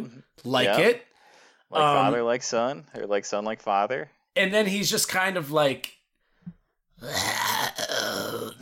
just like stares at her and like grumbles and she's like i trust you. Yes uh, we can we can do this. The scene after that, he's the next time we see him, he's going like goo goo goo goo with the little kid. which again uh, nick nolte is a phenomenal presence in my mind as far as like loving movies. I love his voice not as much as i love impersonating his voice so I, I mean no disrespect when i'm you know just like have you ever you ever you've seen the eric bana hulk movie right no, I haven't seen that. Oh, he plays the dad in that too, in the exact same role, where he shows up halfway through and he's just like, I was your father. Your mother was more beautiful than Delilah's in the spring. You know, and he's just like saying things, and you're just like, this guy is, he sounds He's acting. terrible. um, but then we get the whole like we're hanging out outside, we're having a beer with the old man. Are you gonna stay around? It'd be nice if we went to therapy tomorrow, as you said. And then they go to like this kind of. To, what does this scene have to do with absolutely anything in else in the movie besides him and his dad doing okay? Which I thought we already got with the dad Yeah. being like, I'm not going anywhere. That kind. I, I won't do it anymore. I'll stop. yeah, I mean, like it. It. I don't think it exists anything to for any other reason than for like Joe Rogan fans because he he talks about sensory deprivation tanks. That that's one of his things. Is like. I and it's just got to be like for that. Yeah, uh, Such a loser. but I guess you know. I guess that's the other thing is that like Sensory deprivation. I know it's so and like and then we get the shot of them both with their like little fucking paunches hanging out over their dicks, like just like, Yeah, looking- and then like the lights go off, and they're like, "Oh, what is that?" oh no, I'm scared. Yeah. I'm not gay, and he's Yeah. my son, so it wouldn't matter if I was. yeah. Uh, it's so so nutty and just again that like there's all these things sprinkled in i it's i guess it's just like from start to finish you're just tracking the evolution of that guy like a certain type of guy who was all pro let's blow them all up to is now like listening to Joe Rogan and being like actually I could have voted for Bernie. Like it's like that like that's just it's just the, it's the whole thing just maps out that single guy's progression in thought. Uh, and I think that's that's what's so weird about the third one is that it, it caps off on that. Um, I I think that the third one also suffers in kind of the same way that it suffers from a lack of knives. I think it suffers from uh, a lack of Eckhart. Um, Yeah. I think that Morgan Freeman. I love the progression in Morgan Freeman's character as like speaker, VP, president. Mm-hmm. Cool. Um, but you can't keep that up forever, and it kind of becomes nothing. Like in the next one, like is he still going to be president? Maybe.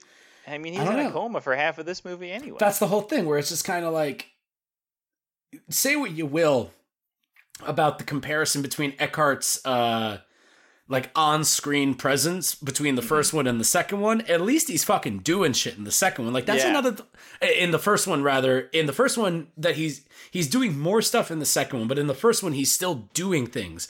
And that was another thing stuff. we didn't really touch on, which is all the bunker stuff in the first one is like really intense. yes, that woman gets the shit beat out Melissa of her. it's Leo, like, who is like my movie mom. I'm like, I care very much about Melissa Leo. She's in loads of movies and shows, like Treme especially, that I'm like, I love you. Uh, I must take care of you. Not in a weird way. I never would want to meet Melissa Leo. That would be weird. But like, I want, I want her to be okay in movies when I'm watching. And like, they're just like, so like, we're gonna kill this fucking character. And I'm like, Jesus Christ, okay, just do it already. And they're like, you'd like us to just do it, first." wouldn't you? And I'm like, hey, and she's and she's like screaming the pledge as she's getting wailed on, Some which again is just like, tough come on, shit. man. It's Yeah. like it's cheesy and over the top, and it, it's the type of insincere cheesy. Like I get where that's coming from and what they're trying to do, but it also is like, you know, when the writers thought that up, they were just like, it's kind of fucked up, right? And I'm like, yeah, I guess so. I guess, yeah. You're right, dude. It's fucked up. it's a little fucked up, right? I'm thinking about a dog dying. Also fucked up. I It's fucked up. That's why they. That's why they do it in a lot of movies. Kill Yeah. the dog. Yeah. Um, but in London has fallen, uh, rather, uh, Angel has fallen. It's um, I I don't really care about the relationship between uh Morgan Freeman and Gerard Butler as much as I do. I would rather I don't have as much invested. Until the end. The end is when they start when their relationship is kind of interesting. When he like even that last scene when he talks him out of retiring or whatever. Sure. But uh, even like, but that comes way too late. That that they have that sort of um, chat or like sort of really see each other. and yet I don't know if we should hold it against the movie or or give it to the movie, like pat the movie on the back for never bringing up the uh when Mike Banning is being accused of all this stuff, his character and no other character in the movie brings up me, the guy that saved the president two times in gigantic newsworthy events. You think I did Uh, yeah, this? and and I, I don't know if I'm like that's nice that the movie was like you know we're not going to go for that or that Mike Yeah. Banning wouldn't bring that up. And I was kind of hoping that when Morgan Freeman woke up he would hear that stuff and he'd be like tell me more. Tell me more. Is that it? Are you all out of your fucking minds? Like Mike Banning rescued the president of the United States in two separate terrorist attacks that will go forever be in the history books as some of the best terrorist attacks that have ever happened. Mike Banning crawled through a tunnel full of shit to save the president. And then Lance Reddick is just kind of like, I don't know if Mr. President. best is the word to use. Perhaps most successful would be more prudent. I was so glad to see see Lance in this one. It was nice when he shows up. It's uh, Rob, Robbie Anderson just did a um, uh, our good buddy Robbie just did a a, Hey. a, a, a video on the guest, and that's got one of my favorite Lance Reddick's performances in it. Have you ever seen the guest? I have, but now I don't remember where Lance was. Lance is like the military dude that runs the operation that the dude was like a part of, and he shows up like more than halfway through the movie and becomes like a new main character, where he's just like the operation went out of control. And but the the main antagonist that's trying to or not or may not the but the main person that's trying to hunt down the uh, the guest is um, the dude from uh, uh, Children of Men and Doctor Strange, correct? No, that is Lance Reddick. You're thinking of Chiwetel Ejiofor. It is Lance Reddick in the guest, and we will not read too much into that. It is okay. no, no, It's no, no. There was another guy who was head of the It's- team that was actually on the ground to, trying to catch him. Was it? Was it not? It's Lance Reddick. Uh, okay. I think you might now Chiwetel Ejiofor is in something very similar to that, where he's like, "I'm sent to go get this person." Yeah. So I think you might be confusing those two movies, but I can't think of what the other Chiwetel Ejiofor movie is. but it's it's it's, my- it's it's Lance Reddick in the guest because he's the one that shows up and he's just like, you know, he's doing his Lance Reddick thing where he's just like, listen, I know more about this than you, and I'm gonna explain it to you and you when he looks directly at the camera. he's from Fringe, right? That's that's where he kind of like popped from. Uh, he was on um, The Wire as well. He was on the wire. Yeah, he was the like the the chief. Listen, Um, Love Angel has fallen a little bit more from talking about it with you. um, I thought Angel had fallen for for being a lower budget movie.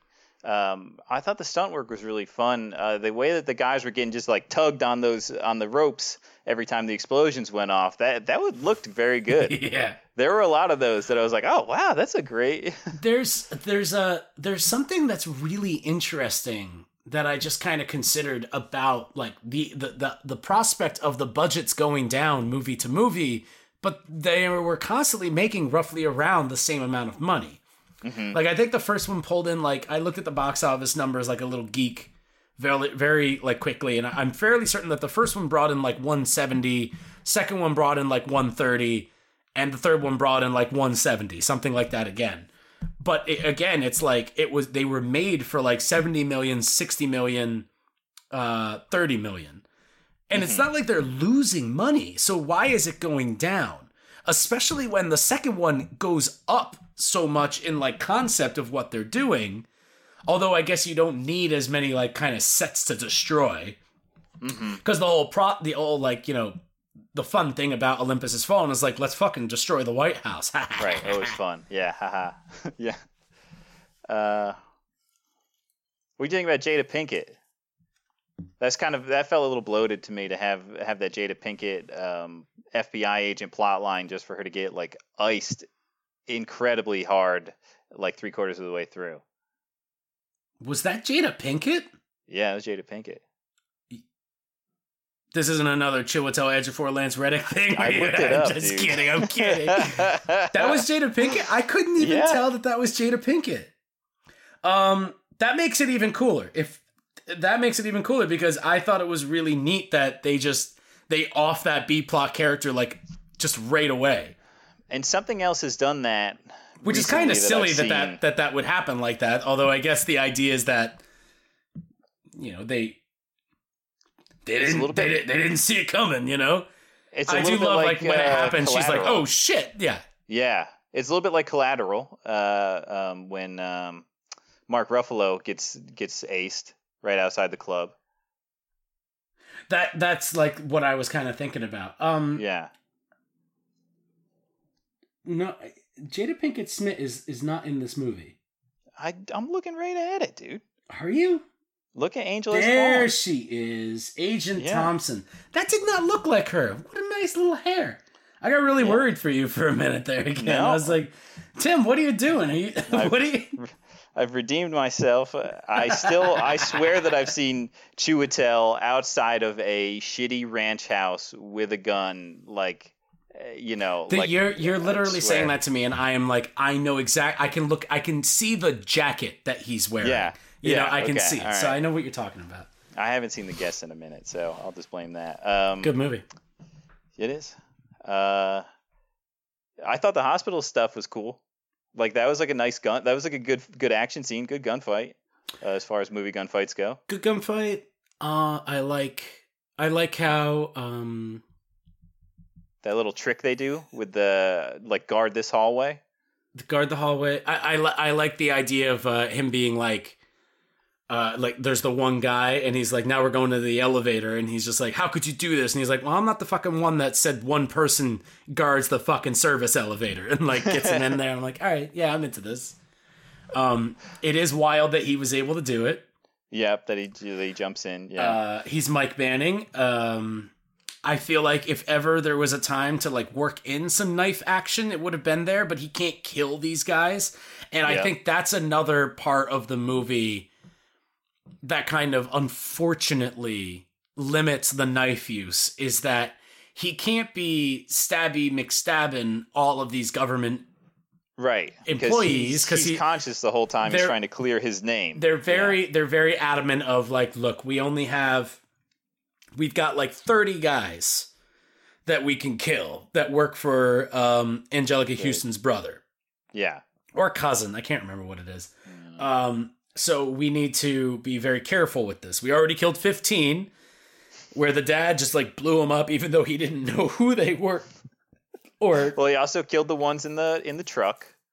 Uh, Kills the ones when in he the broke truck, out, yep. which which that's when you get the reveal, which is like I was glad when in the first scene they show that guy being mad for getting kicked down the stairs. I was glad that he didn't become like the secondary, like the second in command that Oh, chases yeah, right. Mike for the rest of the movie. I was glad that he was just dead at the at that scene. that is true Um, yeah, yeah, and they threw a little flashback in because they know that I would not remember that that guy's right face i was like appreciate that. i appreciated that too where he like looks at him and i'm like who's that and then Looks they like show the other guy and i'm like i'm still not pretty sure that's the same actor but i get what you're telling me Okay, sure thanks. and then he like they he pulls off the masks of other people and i'm like they all look like that guy that you just showed me in the flashback so I didn't. I wasn't paying that much attention during the um, the lone wolf terrorist hunt Call of Duty mission at the beginning. Yeah. yeah.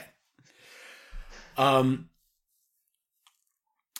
Uh, it's a fun, fun, fun series. What what else you got on Olympus? Uh, what, or what about uh, the the fight? Angel? So you didn't. All right, you you were very upset at the lack of knife fights. You didn't like Extremely. the end fight at the with the on the rooftop with the two knives. That was like a that was like Dark Link. That's fighting your mirror image. I, I That's thought what that it fun. was, and I like Yeah. it. They pull out the knives, and I'm like, Uh-huh. I go, okay, here we fucking go. Uh-huh. Kind of in the same way, like I'm watching White House Down, and at a moment, randomly, for no reason at all, Channing Tatum has a knife in his hand, and I text you, I'm just like, he's got a fucking knife. He's got a fucking knife in his hand, and he's just holding a knife in his hand while he's listening to something, because I think he was about to do something, and then he puts the knife away, and I'm like, you fucking idiot. But then the knife comes back, and that's they were just planting like the knife is there. Don't worry. Um, in Angel Has Fallen, they pull out the knives, and I'm like, fuck yeah, knife time. Fucking pointy McStab stab. Let's do this. Like, let's wreck wreck this guy. Um, and it's just a, it's just a, a little a little a little slash and then a little like, oh, I'm about to stab you like in the gut, and then just like a quick little right into the heart in the which is my favorite place for people to stab someone, by the way. I thought that was like that was I like it. some, I uh, like it. I but I'm it's not just the presence of knives that I'm interested in, it is the amount of times that they are um, utilized in stabbing another person. Man, Mike, you really are into this. I'm really into Gerard Butler stabbing people with a knife in in an aggressively extensive way. Okay, well, I'm going to work on some ink blots, and we're going to look at those and see what I that has it. to say. I, Um, I do appreciate that the big bad is taken down by Mike Banning with a knife. I'm not going to knock the movie for that. Does that make up for the lack of knife use throughout the rest of the movie? I say no. I say no. Okay, well, you know, I guess I I never went in uh, primarily for the knife aspect, so I could see we. Had I wasn't here for the knife stuff first either, but after the first one and after the second one, so embraced the knife stuff. Like the second one literally has a scene when he gets a knife. They have a line in the second one where he's like, "Well, if I had had a knife, I would have blah blah blah," and I'm Why like, "Why didn't he have a knife? He has a suit; they're very easy to conceal. I don't know, but when he does get that first knife, you're just like, here we go. And the very first thing he does, he's like, I'm gonna fucking torture kill the main bad guy's brother on a yeah, that fucking was mic. wild I'm like, too. it's Yeah, that- we gloss right over that. Yeah, um, that was that was a choice that they made. Um, again, a weird thing to still be uh, angling for in 2016, but you know, um, what was I gonna say? Uh, I, I mean, I like the end of that. That ending fight is fun. um, it is like the only good scene in the movie Troy when uh, Brad Pitt Achilles does that cool little jump over the big Yeah, and guy. it's just like- that was, and does the yeah, and then the guy falls over. It replicated that same sort of cool like, and then like yeah, you're in, fight's you're in, and you're out. Yeah. Yeah. Um, I'm glad it was you. I'm glad it was you. Yeah, that was. I mean, and I- that moment at the end, I was like, I kind of wish that they did push the friendship between these two a little bit more because it would have made that better. Yes. Uh, but really, we just got one scene about like I don't know some dumbass. I think it would have been better if they were a little bit more um, visually uh, closer in age. Because Yeah. I was getting the whole like, oh, John Huston was like his mentor kind of thing at the beginning, and then they're like, yeah, we used to be in the shit, and like we we got we bought this guy a same car once, and I'm like, what? Yeah, Um, yeah, I think that that would have been a better thing, but I think I got I got what they were getting at. hmm It's kind of hard not to, you know, where it's just like, oh, I gotta kill you, and I'm like, I don't know, th- this guy like framed you, dude. Like he's kill him, like he's an asshole. uh, Like it would have been different if his idea was like, my plan was to get you to like Russia, and then I could join I, with us. and then I, but then I could yeah. try and get you like your wife and your kid like over Yeah. there like you, were gonna be a sacrifice but i wasn't ever gonna kill you i wasn't i would never Right. hurt you but it does it's not that he's like they wanted to kill him and bury him in the middle of the woods so no one ever Yeah. found him again which is a good idea Right, it's smart. Yeah, it's a smart idea Um, because even if they tried to get him to Russia, he never would have gone along with it. But also, yeah, that that would have made it made that final scene maybe a little bit more of like a uh, a, a choice or a yeah yeah more of a moral. He's like. I'm a bad guy. I'm doing the bad stuff. I'm the guy you have to beat in this, but Right. I never wanted to hurt you or your family. That's not what this was about. you don't feel bad about this at all, really. Yeah. Yeah. Um, You know, I it was never my intention to kill the president or anything like that. Like if they had kind of pushed it and it becomes a little bit harder to write stuff like that both morally and like arc wise but mm-hmm. like if you create a character who's just like i am attempting to do all of these big things but it's never been my intention to kill anyone all of the deaths that have happened have either been you know in retaliation to the thing that i was doing that i can't control or you guys killing my team and stuff mm-hmm. like that and you can still have your bombastic action scenes and stuff. But at the end of the day he can still be like i was never going to hurt you. I was never going to hurt your family. I wanted this all to work out. This is for the betterment of everything. But at the end of the day it comes down to something as petty as the dude wants a job which i get Yeah. it in 2020 we all know what it's like to want a job. Um well most of us. Sorry. tax, Uh, tax boy over here. Hey, easy. always gonna need to be grabbing them taxes. you know uh the it's interesting that the pmc guys use drones to blow up all the secret service guys and they're the bad guys when number two was very pro drone so that's that was something Yeah. that, that just sort of popped in that they immediately walk back actually drones are bad now um, right. That's the first thing that I that I thought of too. I was like, wait, I thought Yeah. like they were just being like, isn't it cool that we can blow up anybody? And then it's kind of Yeah. like, no, it's not. No.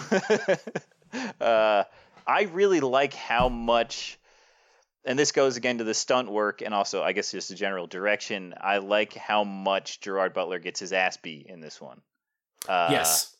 it- because you know you set up your theme of I'm getting too old for this shit, and then like between in the last scene, like he gets that guy, the grenade comes down, and he has to get like the he has to lay on top of the dead guy with the grenade. Pretty and, cool. Like that one, you're like, And it, like, oh, he got knocks him back and you see up. it. Yeah, you see it, like, that- hurt.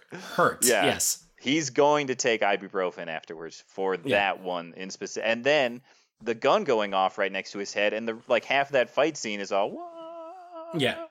Your- which is your like classic. again like yeah, this dude is like the job is destroying him, and that they lean so hard into that with a sequel on the way.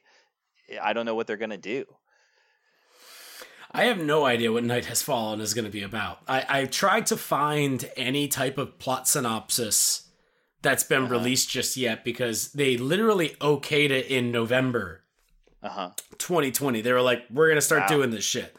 Um, so we're we're not getting it for a little bit, but when Yeah. we do, me and you, Yeah, we'll do we'll do a, refresher we're, com- episode. we're coming back. Yeah. Remember, remember Hurricane Heist? Remember Yep. Hurricane Heist? We're gonna do a Hurricane. Heist style. Uh, do you got you, you got? We're hitting the two hour mark now. Yeah, so uh, you got I got anything else that you wanted to get out there before we wrap it up?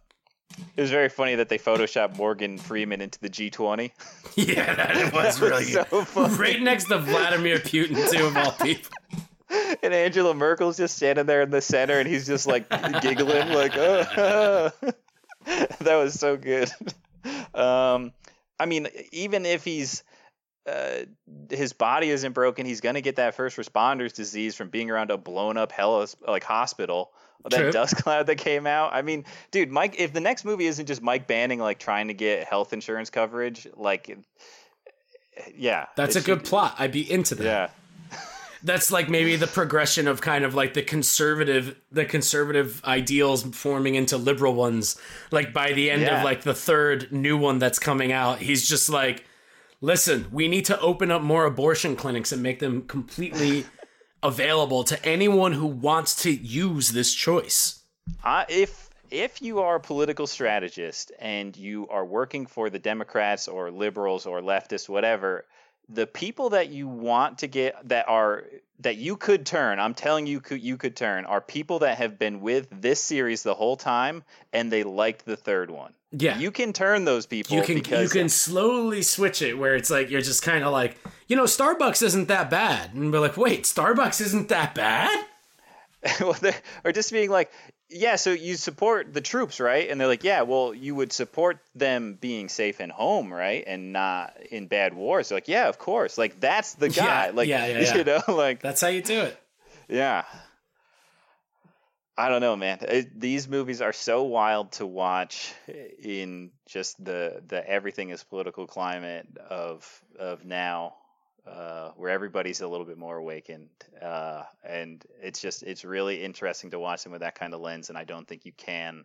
It would be it might be nice to be able to watch them without that sort of lens, but I think it makes them more interesting totally to yeah be able to. For sure. I mean and I think that that's the thing where it's like I think that you were much more honed in on like the political um aspects of like like you had that lens on where I was more like I don't want to think about any more fucking sad French new wave shit. I want to I Right, want to right. I watch Gerard wanna- Butler just- stab the fuck out of people and have fun and I was loving it, but I was also noticing like there's a lot of political fare going on here and in watching White House Down that also kind of brought up everything else. I was like, man, this feels this has such a different attitude than Yeah. the last two movies because I watched White House Down in between London and Angel. okay, yeah, Um, and I was just like, this has such a different attitude, especially going from the ending of London, as we talked about, into White House Down.